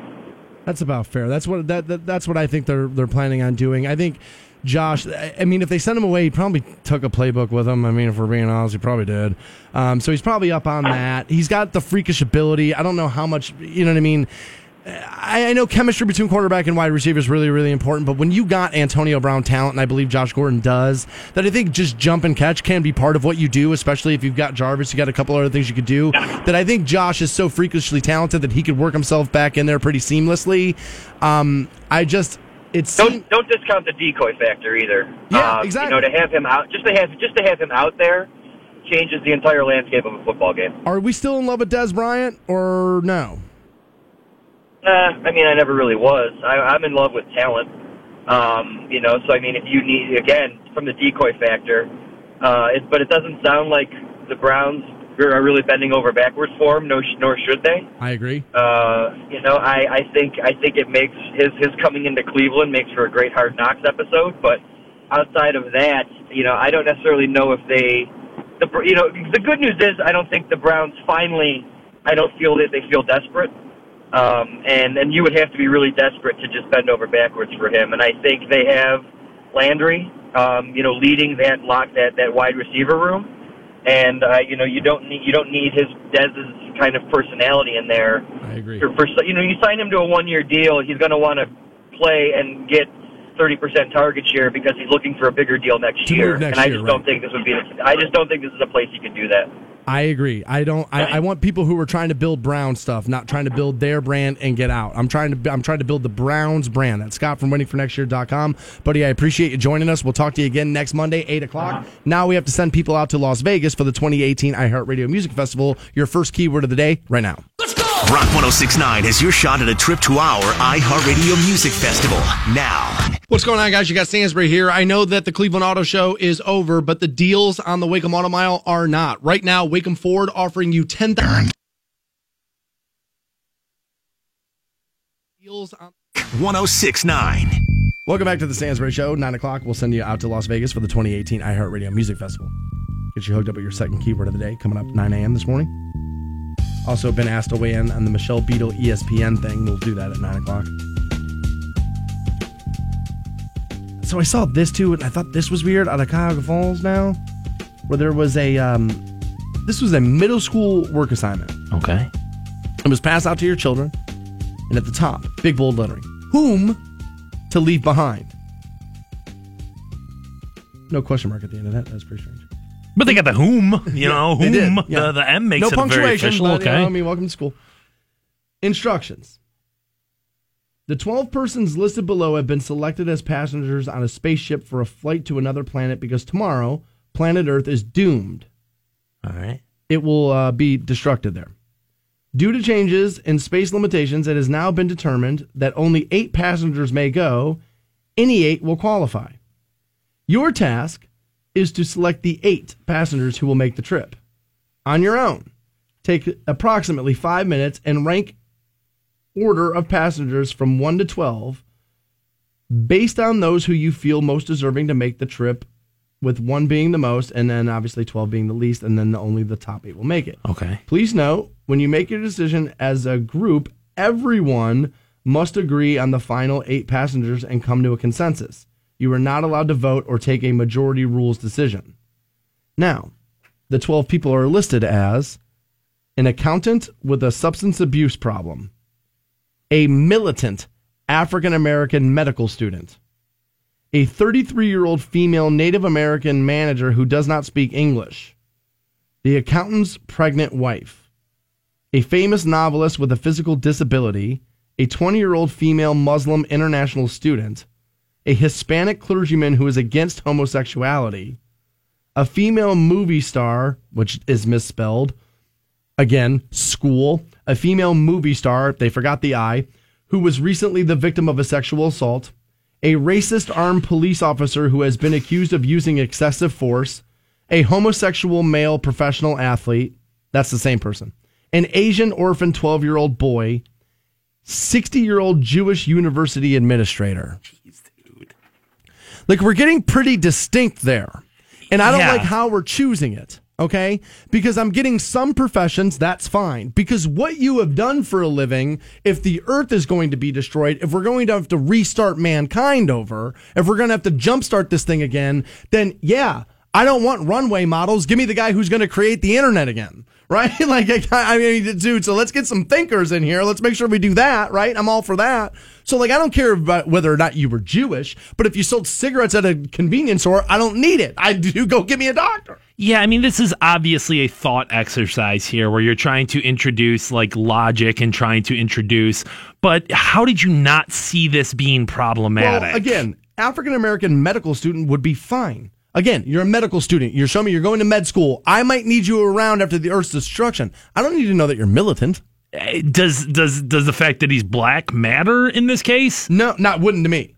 See, I, I, Just give me medical wonder, student. and I wonder if he was. I wonder if the teacher. Now, I don't know if the teacher was necessarily being like nefarious with this. Like, boy, I'm going to make these. You know, I'm going to expose something here. I'm going to. But like, was he trying to make diversity a part of the conversation? Well, here's what's really crazy about this. You get if I said to you, now you know what the assignment was, you know what they had to choose from. If I said to you, Matt Fantone, a reasonably intelligent person, at least better than the average bear, what class in high school or middle school, what class was this given to them in? First of all, that's crazy that this was middle school, not high school. I guess it feels social studies to me. Yeah, this was math class. Uh, like I said. I understand Teach when me to count to eight. You don't need to teach me how to keep people out because of what their race is in math class. I, I understand. I think where this was coming from. Like, I, I get where this like this is a conversation, especially in a group setting where you guys would have to discuss like what's valuable here. The fact that we need men and women up there, you know, is that valuable? And sending a pregnant woman up there is that a good idea? Because how is she going to give birth in there? Well, we need men and women up there, by the way, if we're going to restart the human race. Not people who identify as this or that. We need an actual man, an actual woman. Those are the only two things. We need those two things there, there so we can make more people. It just to me, it just felt like this guy intentionally shoved hot button hot topic issues into this and that's where i'm like well why, where where was where was the win here and How, can I get fired before the middle of the school yeah year? how did you not look at this and recognize that this is going to be a problem you made the assignment Now, I feel like in every decade there's been the, can you believe they're teaching my kid this in school? But this one is a little weird, right? It's like when they reenact slavery and that kind of stuff. It's like, dude, what are you doing? Like, why are you doing that? i mean are you giving it historical perspective are you giving it like are you giving it what it's supposed to get there because if we hide from if we hide from things uh, isn't that I think reading about things isn't hiding. I don't know if you necessarily have to get up there and put a 10th grader in shackles to drive home the message. If you're in 10th grade and you can't read about it, and honestly, dude, here's the thing. If you can't read about slavery and feel awful without having to see the images of it, then we're not reaching you anyway. I'll never be able to get to you. If you can't hear what was done to an entire race of people and not feel turned inside on that, then that's why we are the way we are. It's because you think it was all right. And I don't think that seeing it's going to make it any worse. Maybe, maybe you get one or two here or there, but ultimately, if you can read what happened and then either deny it or think that it was okay, then the problem lies in you. And I'm not sure any visual is going to take care of you. That ultimately, that something went off the rails in the parenting of how you were raised is what I would think. Now, I'm not a sociologist. I don't know. People are going to tell you that there are going to be other factors that go into that, but I'm not sure we need necessarily reenactments. I don't understand any of that stuff. I don't understand reenacting war. I don't understand any of that stuff. It all feels very, very strange to me and uh, a little hopeful that, or wishful that things went the other way. I don't know. It just feels very, very weird to me. But I don't know why my seventh grader or uh, whatever this was, I don't know why they need to figure out. I mean, basically what you're doing is, is you're asking me here to judge these people off of who they are, whether or not they get to go to the new world versus what they're able to contribute. I don't care. Honestly, your skin could be pink and you could have purple blood. But if you can recreate life or if you can fix us when we get sick or this and that, then I want you on the bus. I don't care. Black, white, green, whatever. I don't care. Just be, I need you to be a productive member of society when we get back up there. I, but I'm, uh, you think I'm just going to take eight white? Do you think I'm taking eight white people from the trailer park into space? No, I'm not. I'm going to take me a couple of people from other countries who have degrees and who are intelligent in other things. I'm not just going to repopulate space with white people and just sit around and go, man, isn't this great? Just a bunch of crackers sitting around with nothing to invent. Absolutely not. Absolutely not. Bring me a couple of people I can't understand that put can knows how to make remake the X-ray machine. That's what we're going to need up there.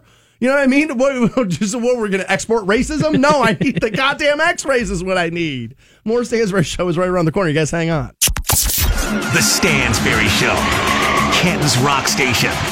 Rock Hey guys, you got Stansbury here for North Canton Collision, the only Pro First Honda and Acura certified collision center in Stark T County. North Canton Collision offers you 24 hour towing, on site rental cars, state of the art paint technology with a lifetime warranty on every single repair. Find them on the corner of South Main and Rose Lane in North Canton, or just give them a call at 330 499 5171 or online at northcantoncollision.com. North Canton Collision, the folks you call if you've been in a collision, big or small. 1069.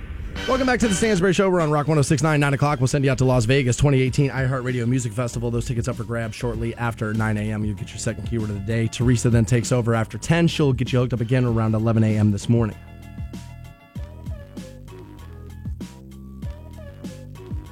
Still to come on the program, we'll have to uh, weigh into this Michelle Beadle situation. She got herself taken off of uh, an ESPN show. I believe she wanted off the show, and that's why she said what she said. We'll tell you what she said, how she got herself in trouble, and what may be next for Miss Beadle. Next. I'm actually normally I'm normally a pretty big fan of hers, but what she did here was really, really dumb. Or designed to for what happened. And I believe that that's what it was like. Or that's what it was. All right. I, I, I don't this is from one of those sites I don't always trust, Metro. Okay.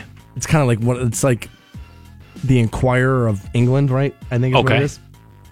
It's a good way to like say them, describe them. Jeez, say them. Jesus. Uh, man, was that bad? I mean, dude, that's bad. Like When's that's vacation? uh, dude, that's rednecky as hell. That's how you say them. No, no, Not- not, even a you- little. Not even a little. They say a 28 year old dude though took GHB Okay. and they claim that that was part of the decision making that went into this. But apparently, he hard boiled some eggs with his buddy, peeled them, took 15 of them, and shoved them. Well, I mean, in his backside, they say. So 15 hard boiled eggs in the uh, in the rectum there. He says then he began to feel unwell. Uh, yeah, I feel like you may have been a little unwell before you did it. Took himself to the hospital. Uh, they discovered his heartbeat was like at around 120 beats per minute. They say that's not great. They suspected an abdominal sepsis and performed a CT scan, which showed uh, a little bit of a tear in the pelvic colon and giant amounts of air and fluids Yeah. in the abdominal cavity. That's not good. You don't want that.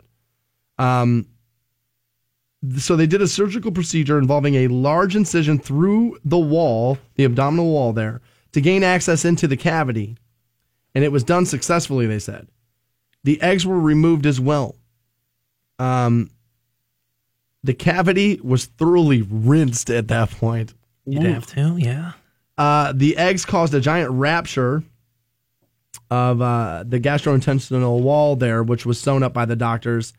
Uh, the drug fueled adventure ended well for the patient. They say uh, after the operation, he was uh, monitored in intensive care for a short time.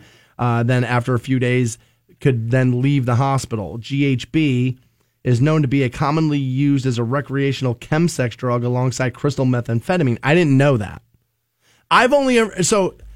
All right, I, I'm mixing drugs up then, right? I think you are, yeah. I must be mixing drugs up. I thought GHB was the thing that like wide receivers take to be faster. no, no, no, no, no, no, no, no, no. That's- You- you- you- like human growth, growth hormone. HGH is what. Okay, that's Yeah. where that's where I'm getting things mixed. I, I mixed those two things up. Yeah, no. When is vacation?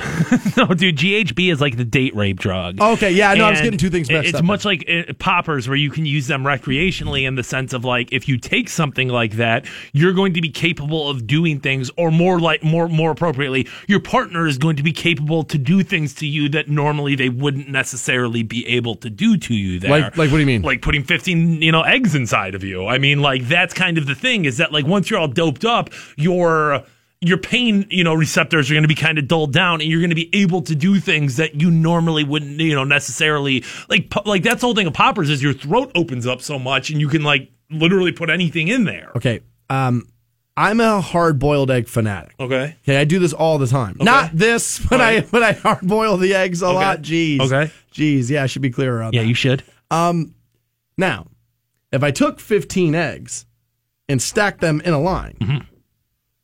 I can obviously go to the store and buy then a sex toy at that length, if not longer. So, what would have been? I mean, if we can get the Well, because it's not all one. It's not like it's not like a long sex toy. You're you're you're, you're at that point. You're putting it in there. It's probably finding its own little like you know little hole, little like little place to kind of hide there, and then you're putting them next to each other. It's not Ah. just all in a straight line. So you mean to tell me if I shove 15 eggs in somebody's butt that it becomes like two lanes of traffic? I, they're not just all stacked up behind one another? No, yeah, I'm gonna say at that point you've probably got them like clustered up in there together. Yeah, so like Yeah, what I don't know about the human anatomy could fill the Grand Canyon. so so uh, uh, my question is is like did they sh- Two lanes of butt eggs? did they did they did they shell these because No, yeah, they deshelled them. Okay, they yeah, deshelled yeah, them. yeah. Okay, okay. Which honestly, then isn't that that's even more impressive because the consistency of those, dude, you can rip a hard boiled egg really fast. Yeah, but it's probably just like you're just like bloop, like popping them right in there. So like as long as they're deshelled, because that's where I was concerned is that like, dude, if these things start breaking up in your lower intestines, that's gonna be a real problem. Oh, right eggshells there. would be a problem in there. Yeah, Yeah. I mean, dude, dude, it's a problem in the egg salad. So like, if you if you get them mixed in there, I gotta tell you, I think if you get mixed in there, that's probably that's probably not gonna be great. Here's I don't know a lot about anything really, but I can tell you that egg suppositories are probably not good. I gotta tell you, I had to have one of those as a kid, not an egg, but a pill, and I gotta tell you, that changed my and my father's relationship forever. I'll never forget my parents flipping the coin in the kitchen about who was gonna have to do that. My dad was like adamant, "I'm not doing it, Sue. I'm not doing it. Same sex parent, Dean. You're gonna have to." I mean, just back and forth, just screaming about it. Next thing I know, my dad walks into my room.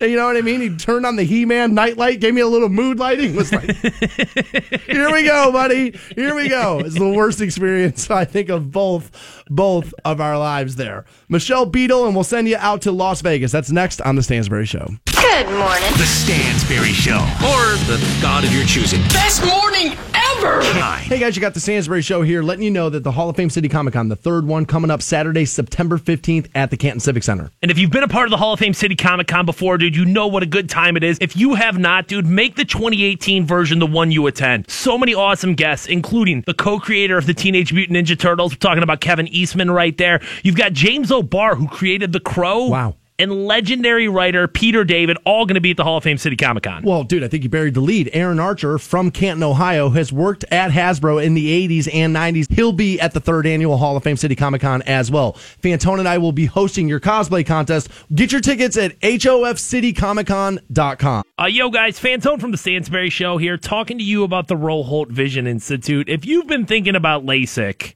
I know you got a lot of questions. I know you got a lot of concerns. And that's natural, dude. Anytime you make a big investment, you're going to want to have some clarity, especially when that investment is yourself. I mean, LASIK is a surgery, so it's natural for you to want a little bit more information before you make a decision like that. Which is why I'm telling you, go to roholtvision.com. They make things crystal clear for you, both literally and figuratively. So whether you need an explanation of what LASIK really is, you're worried about some of the financing options, or you're ready to take that self-evaluation test, dude, find out all the answers and find them out at roholtvision.com. 6 9. Welcome back to the Stansbury Show. We're on Rock 1069. Send you out to Vegas here momentarily for the 2018 iHeartRadio Music Festival. We'll give you your next keyword shortly. Just heard a little Pearl Jam there. I was made aware that apparently that album 10 is 27 years old. Get ready for the, or do you feel old yet? Yeah, I things Yeah. that were out when I was in high school make me feel like I'm a little bit old right now. Like that's uh that's the way that works. Yeah. Looking at myself, like waking up every morning, feeling how my body feels. Like, yeah, No. dude, I feel old. Does Pearl. Jam's 10 being 27 years old make me feel old? No. The fact that my knees and elbows hurt when it Right. rains is what makes me feel old. Bitch, I thought dude. my dad was lying. I didn't realize, like, dude, it's weather. You, what are you talking about? He's like, it'll hurt. Trust me, it's gonna hurt. Things hurt. That's what makes me feel old, not Yeah. Pearl Jam being old. waking up three times a night to pee. That's where I'm like, son of a bitch, dude, what happened to me? So I'll tell you what made me feel really old last night. So I got home uh, again. I did that last of the cast motorcycle ride with my buddies uh, down at uh, Canton Cycle, and I got done with that around five thirty. And I got home at six, jumped in the shower, and I was in bed at six fifteen. I was like, I'm gonna try to go to bed early. I had a rough week. I drank Thursday night, Friday night, Saturday night. Dude, your boy went hard all week. Oh yeah. all weekend. How was Jason Aldean? I don't think we ever talked about that. Oh, really good. Jason Aldean, Oh yeah. kicking the dust up. Jason okay. Aldean was excellent. Okay. Oh yeah, right. good night. Uh, so you know, I had a couple of days in a row there. So then, dude, I fell asleep at like six fifteen yesterday, and I woke up at nine thirty last night, and I was like, "Oh, I'm late." And then I flipped my phone over. I was like, "No, I'm not. Nobody's called me. Nobody's texted me. If I was late at nine thirty in the morning, people would be like, dude, where are you?' Right? There'd be that." And so there was none of that. And I looked out my window. I was like, well, it's so dark outside. And do you know you're kind of dumb when that happens? Like you can't like fathom what's going on. You're like, wait, am I late? Am I not? Uh, yeah, I mean it's it, it's a twelve hour time difference we're talking about here. It shouldn't take anybody that long to figure out. Like, no, no, it's I okay. Like- No, but I couldn't. I couldn't get it figured out, and then I didn't go back to bed till about like 1.30 last night, which was really late. And uh, so then I just felt really strange this morning, and then nothing's worked in the studio. It's been a weird day. Has been. It's all right, dude. Vacation coming up, bro. We got we got like I don't know, uh, like four more days of this, and we'll be fine. We're gonna make it. We're gonna be okay. Which, by the way, um, I'm still planning on going uh, social media free. Okay. Um, I'm delete. uh, So the last break on Friday will be me taking the taking the apps off the phone. I've tried the. I just won't look at it. I can't do it.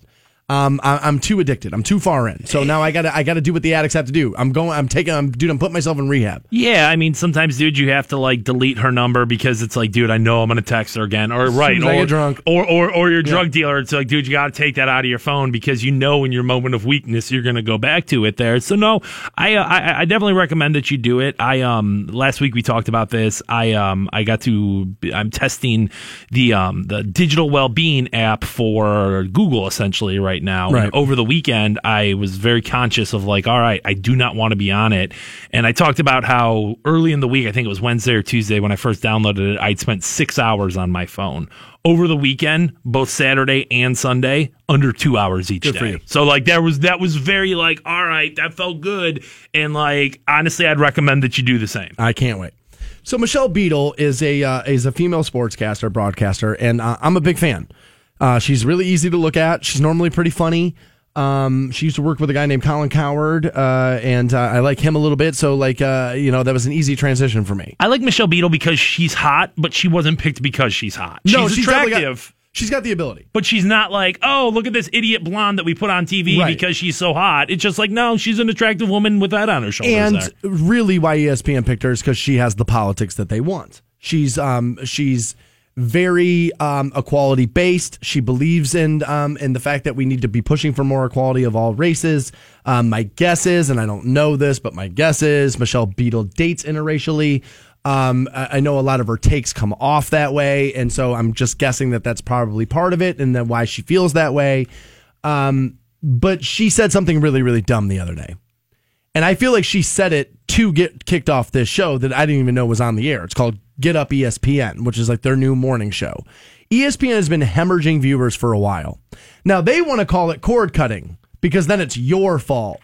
Well, the cord cutting's negatively affecting us. Okay, well, I was a cord cutter. Now I'm back. So if I went back, how many people went back? A lot. Um, have I gone back to ESPN? No, because most of the stuff on ESPN is absolute trash. And so I'm not back at it. I think what's happening to ESPN is exactly what I said was going to happen when Fox Sports kicked off their network. I said, well, look at Fox Sports going and hiring all the really good ESPN talent. Say what you want to say about Skip Bayless. He's a talent and he drives the needle. I find him to be nails on a chalkboard, but he but he moves the needle and he's great. And what they do, they hired Skip Bayless. Say the same thing about Colin Cowherd. What Fox Sports One do? They hired Colin Cowherd. Why? Because I know everybody thinks "You big dumb idiot Baker Mayfield schooled him on his own show. Thum, thum, thum." Even though that's not what happened at all. But you take my point. He's a needle mover, so they hire him. That's what ESPN's going through. You hemorrhage talent. The moment Dan Patrick turned around in ESPN's studios and went, this place isn't good anymore, and walked out, you should have been freaking out and rethinking the wheel then. And dude, Dan Patrick was the most talented guy that's ever going to be in the hallway at ESPN ever. Hands down, best radio show by a mile. No one else is even close. And you should have done everything in the world and backed up the Brinks truck to get Dan Patrick to, st- to stay, but you screwed it up. And so ESPN went full blown politics because they felt like that's what people wanted to do. Now, I know a lot of these ESPN anchors like to hide under the guise of, well, when an athlete does something, I have to tell you about it. And maybe you do. Okay. But pretending that the NFL is so much more evil than the NBA is a ridiculous, ridiculous lie. It is a lie. And I'm tired of it. And Michelle Beadle, here's how she got kicked off of Get Up ESPN. She said, I'm no longer watching college football and I no longer watch NFL football. And this was all in response to the Zach Smith OSU scandal. And she said, I don't feel as if football football is gone. I'll paraphrase. She said basically this that football doesn't care about women. Okay, well, they were the first ones to go on. They were the first ones to go into the. Um, well, here's a here's a female charity that we'll spend an entire month talking about. They were the first ones to do that. There's an obscene color that every man in the world has to wear all February long to try to pretend that we're all really invested in this. The NFL did that.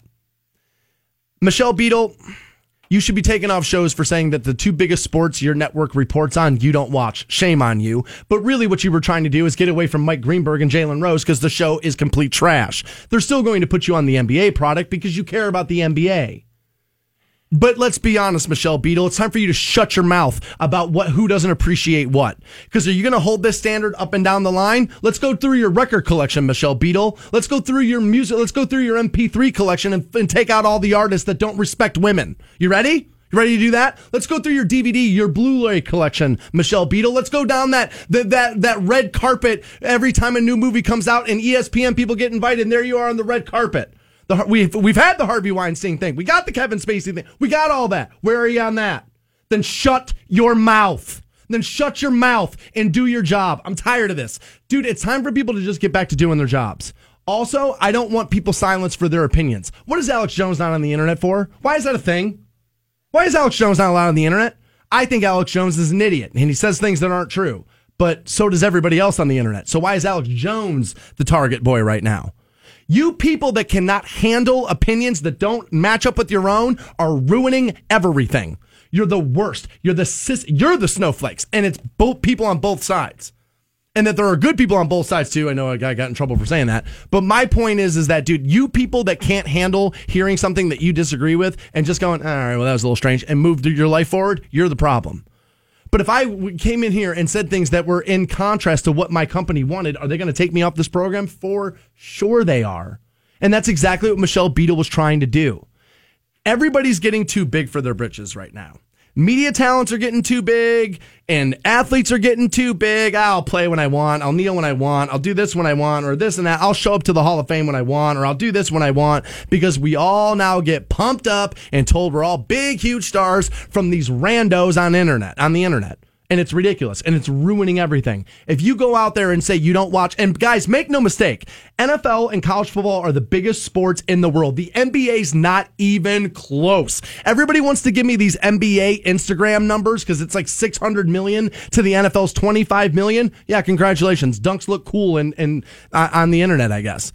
Show me the viewership. The NBA is lacking well behind. And by the way, when the fan base actually starts to wise up and realizes that six NBA athletes all got together and decided that only four cities matter and that they play when they want and they decide when they, they do things whenever they want and don't when they don't, when you realize that Kevin Durant, LeBron James, and Steph Curry all got in the same room in the offseason, wrung their hands together and said, look at these morons. They actually think we still care about this. That game is being set up and manipulated by six different athletes, and it's headed for a disastrous fall. And I've been calling for it for a year. And when you finally wake up and realize NBA stars are screwing you over every last time you walk into that goddamn arena, you're going to wake up and realize, dude, the NFL has been it's been there for you, tried and true from the beginning of time. I've, I've, been saying this forever. Do you realize, dude, in my lifetime, the NBA finals weren't always live on TV? In 1980, the NBA finals were tape delayed. You keep telling me how the NBA is going to take over the NFL. The NFL's on TV five times a week and it crushes everything in its path. If you don't want to watch it because you feel like it doesn't it doesn't respect women well enough, that's a valid point and that's fine. But then you hold that standard across your whole life, Michelle Beadle, or you shut your mouth. Let's send you out to Las Vegas right now. Let's go! Rock 1069 is your shot at a trip to our iHeartRadio Music Festival. Now, text the keyword Vegas to 200 200. You'll get a text confirming entry plus iHeartRadio info. Standard data and message supply. That's Vegas to 200 200. Good luck from Canton's Rock Station. Rock 1069. Hey guys, what's going on? You got Stansbury here with some information on another company that's hiring. Star Leasing is growing yet again. So if you're looking for a career change with a great company and you have knowledge of trailer repair and maintenance, then Star Leasing will be perfect for you. Star Leasing is employee owned. Star Leasing also provides you with 401k, medical, dental, and vacation. So if you have the knowledge and the know-how, then give my friend Wendy a call at 440-232-4888. Again, that number is 440-232-4888 for my friend Wendy over at Star Leasing. 1069 Welcome back to the Stansbury Show. We're on Rock 1069. Teresa will send you out to Las Vegas at 11 a.m. She's got your third keyword of the day. You want to go to the 2018 iHeartRadio Music Festival? That's how you do it. Text in that keyword. Teresa will give you at 11. All right. I do want to go. You're not allowed. Oh, son of a bitch. You're not allowed. We're not allowed. We're on vacation, I believe, when that's happening. Good. You know what? We'll we'll uh, we'll let you guys go. I'm on record. Um, saying multiple times that I think burial is one of the most egotistical things you could do. That very few Americans have done enough on, on Earth to take up space when you're gone. I don't like it. Um, we're running out of, you know, people would tell you this all the time buy land because nobody's making any more of it. And they're right. I think it's very egotistical to put people on the ground. I think it's stupid. Um, it's antiquated, is a good word for it. It's wasteful. And I'm not a fan. My family believes in cremation. My father was cremated. Again, if you listen to the program a lot, you know, you can pick up. I love that dude. Big fan. He didn't do enough to be buried. He was a minister, worked hard in his community, thought about the homeless, cared about veterans, did all that stuff. He didn't do enough to be buried. He was just some dude from Aurora. Didn't do enough to be buried. So we cremated him. And I'm all for that. My mom now trying to figure out what she does. Where do we put these? Final resting place and all that. Um, the church and where my father worked has been since commandeered by secular people and dismantled and is no longer uh, recognizable to the eye of those of us that uh, grew up in it. So that ground, not necessarily where we want it to be. Uh, my mom still owns the house in which uh, where they lived and where, um, eh, where where my father lived until he died. But uh, you know somebody's renting it from us, so you don't really want to go in the backyard. Be like, yeah, we're going to spread this dead body around here. Hey, the rent's due on the first. Don't really want to do that. So now my mom's new plan is we went to Florida every year when we were kids. That's where my parents took us. Then we went to Longboat Key every summer. My dad loved it. It's where he went. So she kind of wants to go down there and kind of spread the ashes, right? Uh, we thought maybe Christmas, but then we started looking at flights and everything, and it's not really the best time for me to be leaving here and like all that. So now we're thinking next year. And I bring this up because somebody else was trying to do this to spread the ashes of their loved one, and then something terrible happened. Two brothers went up and were going to spread their father's ashes. I'm guessing from the plane because the one kid was piloting the plane. So at this point, all you're doing is just like dump them out, let them fly, and you're like, all right, I'm good. I'm thinking because they were up in the air. Is that right? how you feel? It's like, all right, let's just go somewhere and dump it, or would you rather have it? it's I have uh, my mom made a decision and I haven't given her my opinion. I'm I'm letting the old woman do what the old woman wants to do. If it were me, I would not maybe spread them out. I would maybe keep them. Um, I don't know why. It's not like I'm ever going to look at them, do anything with it or whatever. But like, I don't know, just dust in the wind doesn't feel like a respectful thing to, for me to do. Yeah, I was gonna say it eh, doesn't. Eh, but does holding it and keeping it in your closet? I don't know. There's just a weird. Uh, okay. Yeah, All I mean, it's you know, it's either way. But it's like, dude, if I die tomorrow, it's like spread me out across the 17th fairway. It's like, nah. I mean, I don't know, not really. I mean, I, I don't care. No. yeah, I don't care. I'm dead. What do I? What do I care what you do? But these two kids went up and they were going to spread their the ashes of their father, and then they crashed the plane into a pond. And like the guy piloting the plane died, but the other brother lived. So now, dude, now you were trying to spread the ashes of your dad. Now your brother died piloting the plane to do it, and now you're left. You're like last man standing. Terrible. I, I, I was gonna say it's it's a terrible situation to be in unless you hate your brother and your dad, I guess, and then it's like you two sons of bitches, I got you. But like, Worked no, out flawlessly. that's what I was gonna say. It seems it seems pretty. Sad No, that there. would be uh, that would be terrifying. I, uh, you know what I mean? To be in a plane and like watch that go down, and what a bit, what a terrible thing, dude. To be like had to like, you know, spread the ashes of your father. Now you got your brother to take care of, and it's just like, geez, you're probably never going to want to get in a plane ever again. I I guess. I mean, if you're spreading it where you love it, and I guess maybe it's like, you know, if you as like the son or whatever want to save a part of it, you still have enough ashes to kind of spread out there. And like I said, what are you going to do? Just keep them in your closet? Like eh, you're going to leave it on your mantle place? I, I don't know where the I don't know where the appropriate where the appropriate thing lie here. I don't. I've always joked and said he's in a Crown Royal bag in my mom's credenza, and like she didn't think it's funny at all. Um, but they do. That's what they did. Is like they they give it to you, and then they, they, they it's in like a capsule, and Yeah. then uh, but then it's in like a uh, like a velvety bag. I just, I just, I'm, I'm, I'm trying to think of like, well, what do I want done? Because I think you have a point with like, especially with like, So, okay, because you're talking about the ashes, so don't leave them in the closet, right? And Right. then, well, it's like, well, just spreading them out, right? And you think to yourself, well, if you spread them out now, now you don't have them, right? But then if you have them, you're not really doing anything with that either. And this is my point about the headstone and being burying people in the ground. You went twice, right? Maybe once a year, uh, grab a couple of flowers down here. It's a waste of space. It's egotistical and it's wasteful. th- th- that's what I was going to say is at least when you have somewhere to go, you can go and walk away from it and like have that moment of like, even if it is once a year. Now, a big picture, I get what you're saying of like, eventually we run out of space. And I mean, I don't think that's a problem tomorrow, but like eventually big picture. And it's I like, gonna have problems before at they're a what problem. point at what point does like does real estate at what point does it like is it you know well it's like it's an ancient indian burial ground therefore we can never build anything on it Yeah, and it's like at, well, but at what point do we run out of like options here because there's dead people everywhere so i don't i don't know what i don't know where exactly i want i, want that to happen i, don't know Can't believe we still bury people.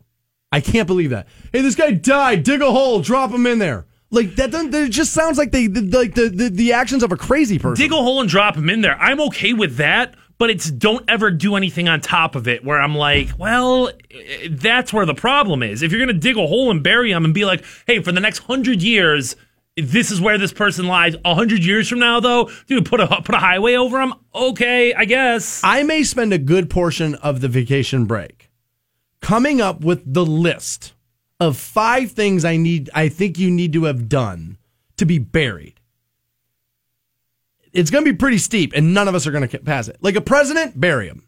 Like for sure. You serve the country on that level, bury him. If you want to say to me, soldiers get buried. You know what? That's doing enough. That's doing more than most. Fine. Then we should have military burials for guys who have, men and women who have sacrificed their lives for this country. Fine, that's a burial situation. But the chick who drinks pumpkin spice lattes and gets five dollars off of Kohl's cash and like then raises three kids with four dads and like this whole thing. Now all of a sudden you've lived a life worth like putting you in the ground and like taking up space for. No, you haven't. No, you haven't. Neither have I. I've done pretty well in my career. I got a show named after me. It's a four hour ego exercise every morning. I have not done enough to take up space after I have died. It is a ridiculous exercise and it's really, really wasteful. More Stansbury Show is right around the corner. You guys hang on. The Stansbury Show. That guy knows how to party. Rock 1069.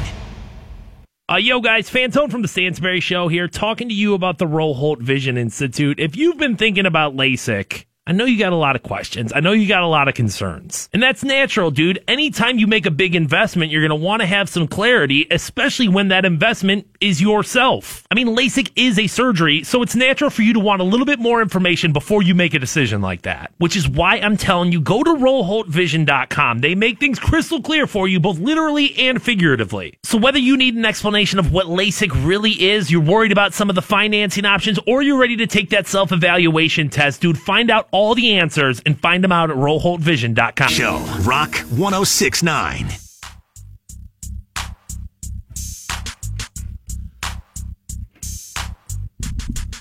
Welcome back to the Stansbury Show. We're on Rock 1069, online at WRQK.com, and Teresa will send you to Las Vegas coming up at 11 o'clock this morning for the 2018 iHeartRadio Music Festival. I didn't want to go off on this all day.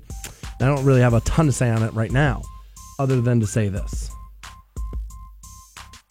Um, I did. I voted against John McCain when he ran for president, but that was a pretty decent Republican. I view John McCain to be a, a hero of this country. Okay. Um, I believe if you are captured in a war and then beaten, and then you make it through the other side of that, that this country should be pretty cool to you when you get back. That's just me. I know that that's right. that's that's a that's a pretty wild. As a matter of fact, dude, I saw tweets yesterday linking John McCain to being basically saying that he and Osama bin Laden were the same thing. That's craziness. That's craziness. But I did see a lot of people posting this, and I liked it. When a woman at a campaign stop had said to actually she wasn't even able to really say it. She goes he's an arab. Like she just kind of like gives up on what she's saying. And mccain then takes the microphone and says no ma'am. He's an american citizen who i disagree with on politics. And that was a good moment and it would be nice if we could get back to that moment. Nah, not really the worst. We just disagree on how to, you know, on policy. Like that would be better if we were in that zone. And that wasn't even all that long. What was that? 2006? Eight. Yeah. Well, yeah, yeah. It was right before the eight probably election. when so. they're on the trail there, 2007 ish, probably when they're on the trail. Um, I can remember that I was living in Flint at that time, and I can remember thinking like, "Yo, dude, this John McCain guy is pretty all right. Not the this worst, is, right? This is prior to either him or Obama getting like the actual like not nod Nomination. there, and so I can remember thinking to myself like, "Oh, this guy's all right. Like I could vote for this dude. This Not is something worst. all right." And then I remember that once the actual election started, once both those men were in the roles that they were in. I can remember changing my opinion on John McCain and being like, oh my God, this dude's awful. This guy's the worst. And now I look back on it and I'm like, dude, you were young and you were just kind of letting the narrative be told to you. You were just kind of allowing, like, oh, so now he's on the other side. Therefore, I'm going to say Must he's the worst. Right. Must be wrong. And Right. now I kind of look back on it and I'm like, nah, dude, you know, that was a little bit of immaturity on your end right there where you, you allowed the story to be told to you. And uh, did I agree with Sarah Palin? No, but No. you allowed the story to be told to you as opposed to actually looking at the story yourself. Now, do I think I still would have voted for Obama? Yes. Um, but I, no, I, I, I stand by what you're saying 100% there of like, dude, that is what we need more of. Is that like, at the end of the day, we all want America to be a better place. Duh. We just disagree how to get there. Uh, right, exactly. And I remember when he picked Sarah Palin. I was doing afternoons then, and uh, there was a heated debate on the program that afternoon. Uh, somebody else across the board for me was like, "She's gonna. This is a shoe in. She's gonna win it for him. This is a lock. They'll win now." And I said, "The woman's an idiot who doesn't read. Nobody's ever heard of her. She's from a state that doesn't matter, and they're hoping the fact that she's hot is going to be enough." It wasn't. That was a dumb, dumb move. I have since heard it wasn't his move. Begin again, people who run parties think that they know more than they do and kind of forced them into something. And I think it ultimately hurt them. Although I think no matter who his running mate was, that Obama was a storm that was going to happen. Yeah, that was a Hail Mary. It, it just it felt like Obama was long time coming, and the country was ready, and uh, it that, that the country at least then in that moment felt like let's make a statement. Let let's let's get out here. Let's get out, out ahead of this and make this statement. It's the way it felt to me. It felt like Obama and that whole thing was inevitable. I kept telling Yeah. people when because Hillary, remember Hillary was like the front runner, and I remember my ex and I Danielle were having a debate on it at, at, at that time, and I said, dude, it's like Hillary's got no shot against this dude. He's going to clean this up. He is, um, again, people are going to fine tooth comb this, but he's really articulate. Uh, Barack Obama was. Good looking dude, um, man, still kind of mattered. And there's going to be a race issue here. And this is obviously going to play into this. And I felt like the country was more ready for it than maybe even we were because what happened after it? I mean, so like maybe, maybe, maybe the country wasn't quite as ready as I think and thought we were. I think there's a couple of things when it comes to John McCain that definitely stand out to me where it is, you know, the the ability for him to kind of reach both sides of the aisle. I think that there is a little bit of you know we we can we can look at the same problem and have two different opinions on it but not necessarily feel that we're going to come to the conclusion the same way but we still recognize the problem the fact that he was able to do that um and I, John I guess, Kerry was a little bit like this too, and, and our side crucified him for it. I, I guess I guess this is where like I mean I, I just kind of have to present it. This isn't what I think, but it's certainly what the president thinks. Was he a songbird? Was he like when he got captured? Was he you know was he like giving up secrets? Was he not really a hero? So I've heard this take from other people, and I don't. the The, the truthful answer is I don't know. I don't know. I'm sure the information's out there. I don't have it. So my thing is was caught, beaten, put on television, and then was beaten because he wasn't nice enough to the people who have captured him during being put on television to report on being captured. To me, that's Heroville for me. One hundred percent. You clear One the hundred Stansbury hero bar there. Somebody else got a different bar. That's on them. It, it it it just to me hearing that tape again, kind of over the weekend, like after John McCain died. Of course, it made its rounds again, and it just blows my mind that that was not the thing that sunk President. What did I say then? I, it just blows my mind. Everything else, like porn stars and whatever, and blah blah blah blah blah. Okay, fine. But when he said, in multiple times on camera, Double down on multiple times on camera, that John McCain's not a war hero, I like I like soldiers that weren't, Weren't captured. captured. That's unbelievably disrespectful. we want to talk about kneeling during the anthem. We want to talk about all that, dude. You said guys who are captured aren't heroes. I said I remember saying on the show that day, well, that'll probably do it. I remember saying, well, that'll probably do it. And nope, not even close. I, I, I, you're right. I can't believe it. Like when he went out and said I could shoot somebody on Fifth Avenue and not lose votes, I was like, he's right. He could do that. Yeah. And I, and I understood why people weren't like going overboard, freaking out about that. He was just making a wild comparison, and probably not the best thing for a guy running for president to do. However, I wasn't really taken aback by that. But when you say something like that about John McCain, who had served this country when you didn't, now see, had a guy who has been running for president who had served his country, had you said it, and now you get into the I'm a better soldier than you, that's a different thing. But for somebody who has been accused of draft dodging to say that about a guy who did serve is crazy. I think you would find find it. You'd be very hard pressed to find a a military member who served their country who would say something like a soldier who was captured is less than I- me. I, I would have a very hard time believing that. Yeah, I bet I don't find one of those. I bet you don't. I bet I don't find one of those. So, uh, so, you know, Senator John McCain, obviously, we hate to hear about the passing of anybody. We're not really the overboard on celebrity death thing. But as a guy who leans left, um, but it has some some social, uh, some fiscal conservative views. John McCain was not the worst of what that party had to offer. Um, and that, that was a that was a sad thing. And uh, uh, both members of this program view John McCain to be a hero that served his country and uh, we're appreciative of that. Teresa will send you out to Las Vegas at 11 a.m. She'll have your third keyword of the day. Aside from that, we're done. Be back at it live tomorrow morning for New Turd Tuesday on Rock 1069. You guys have a great afternoon. See ya. The Stansbury Show We may not be a global epidemic yet. on iHeartRadio, This is a dream come true. Canton's Rock Station. Rock 1069.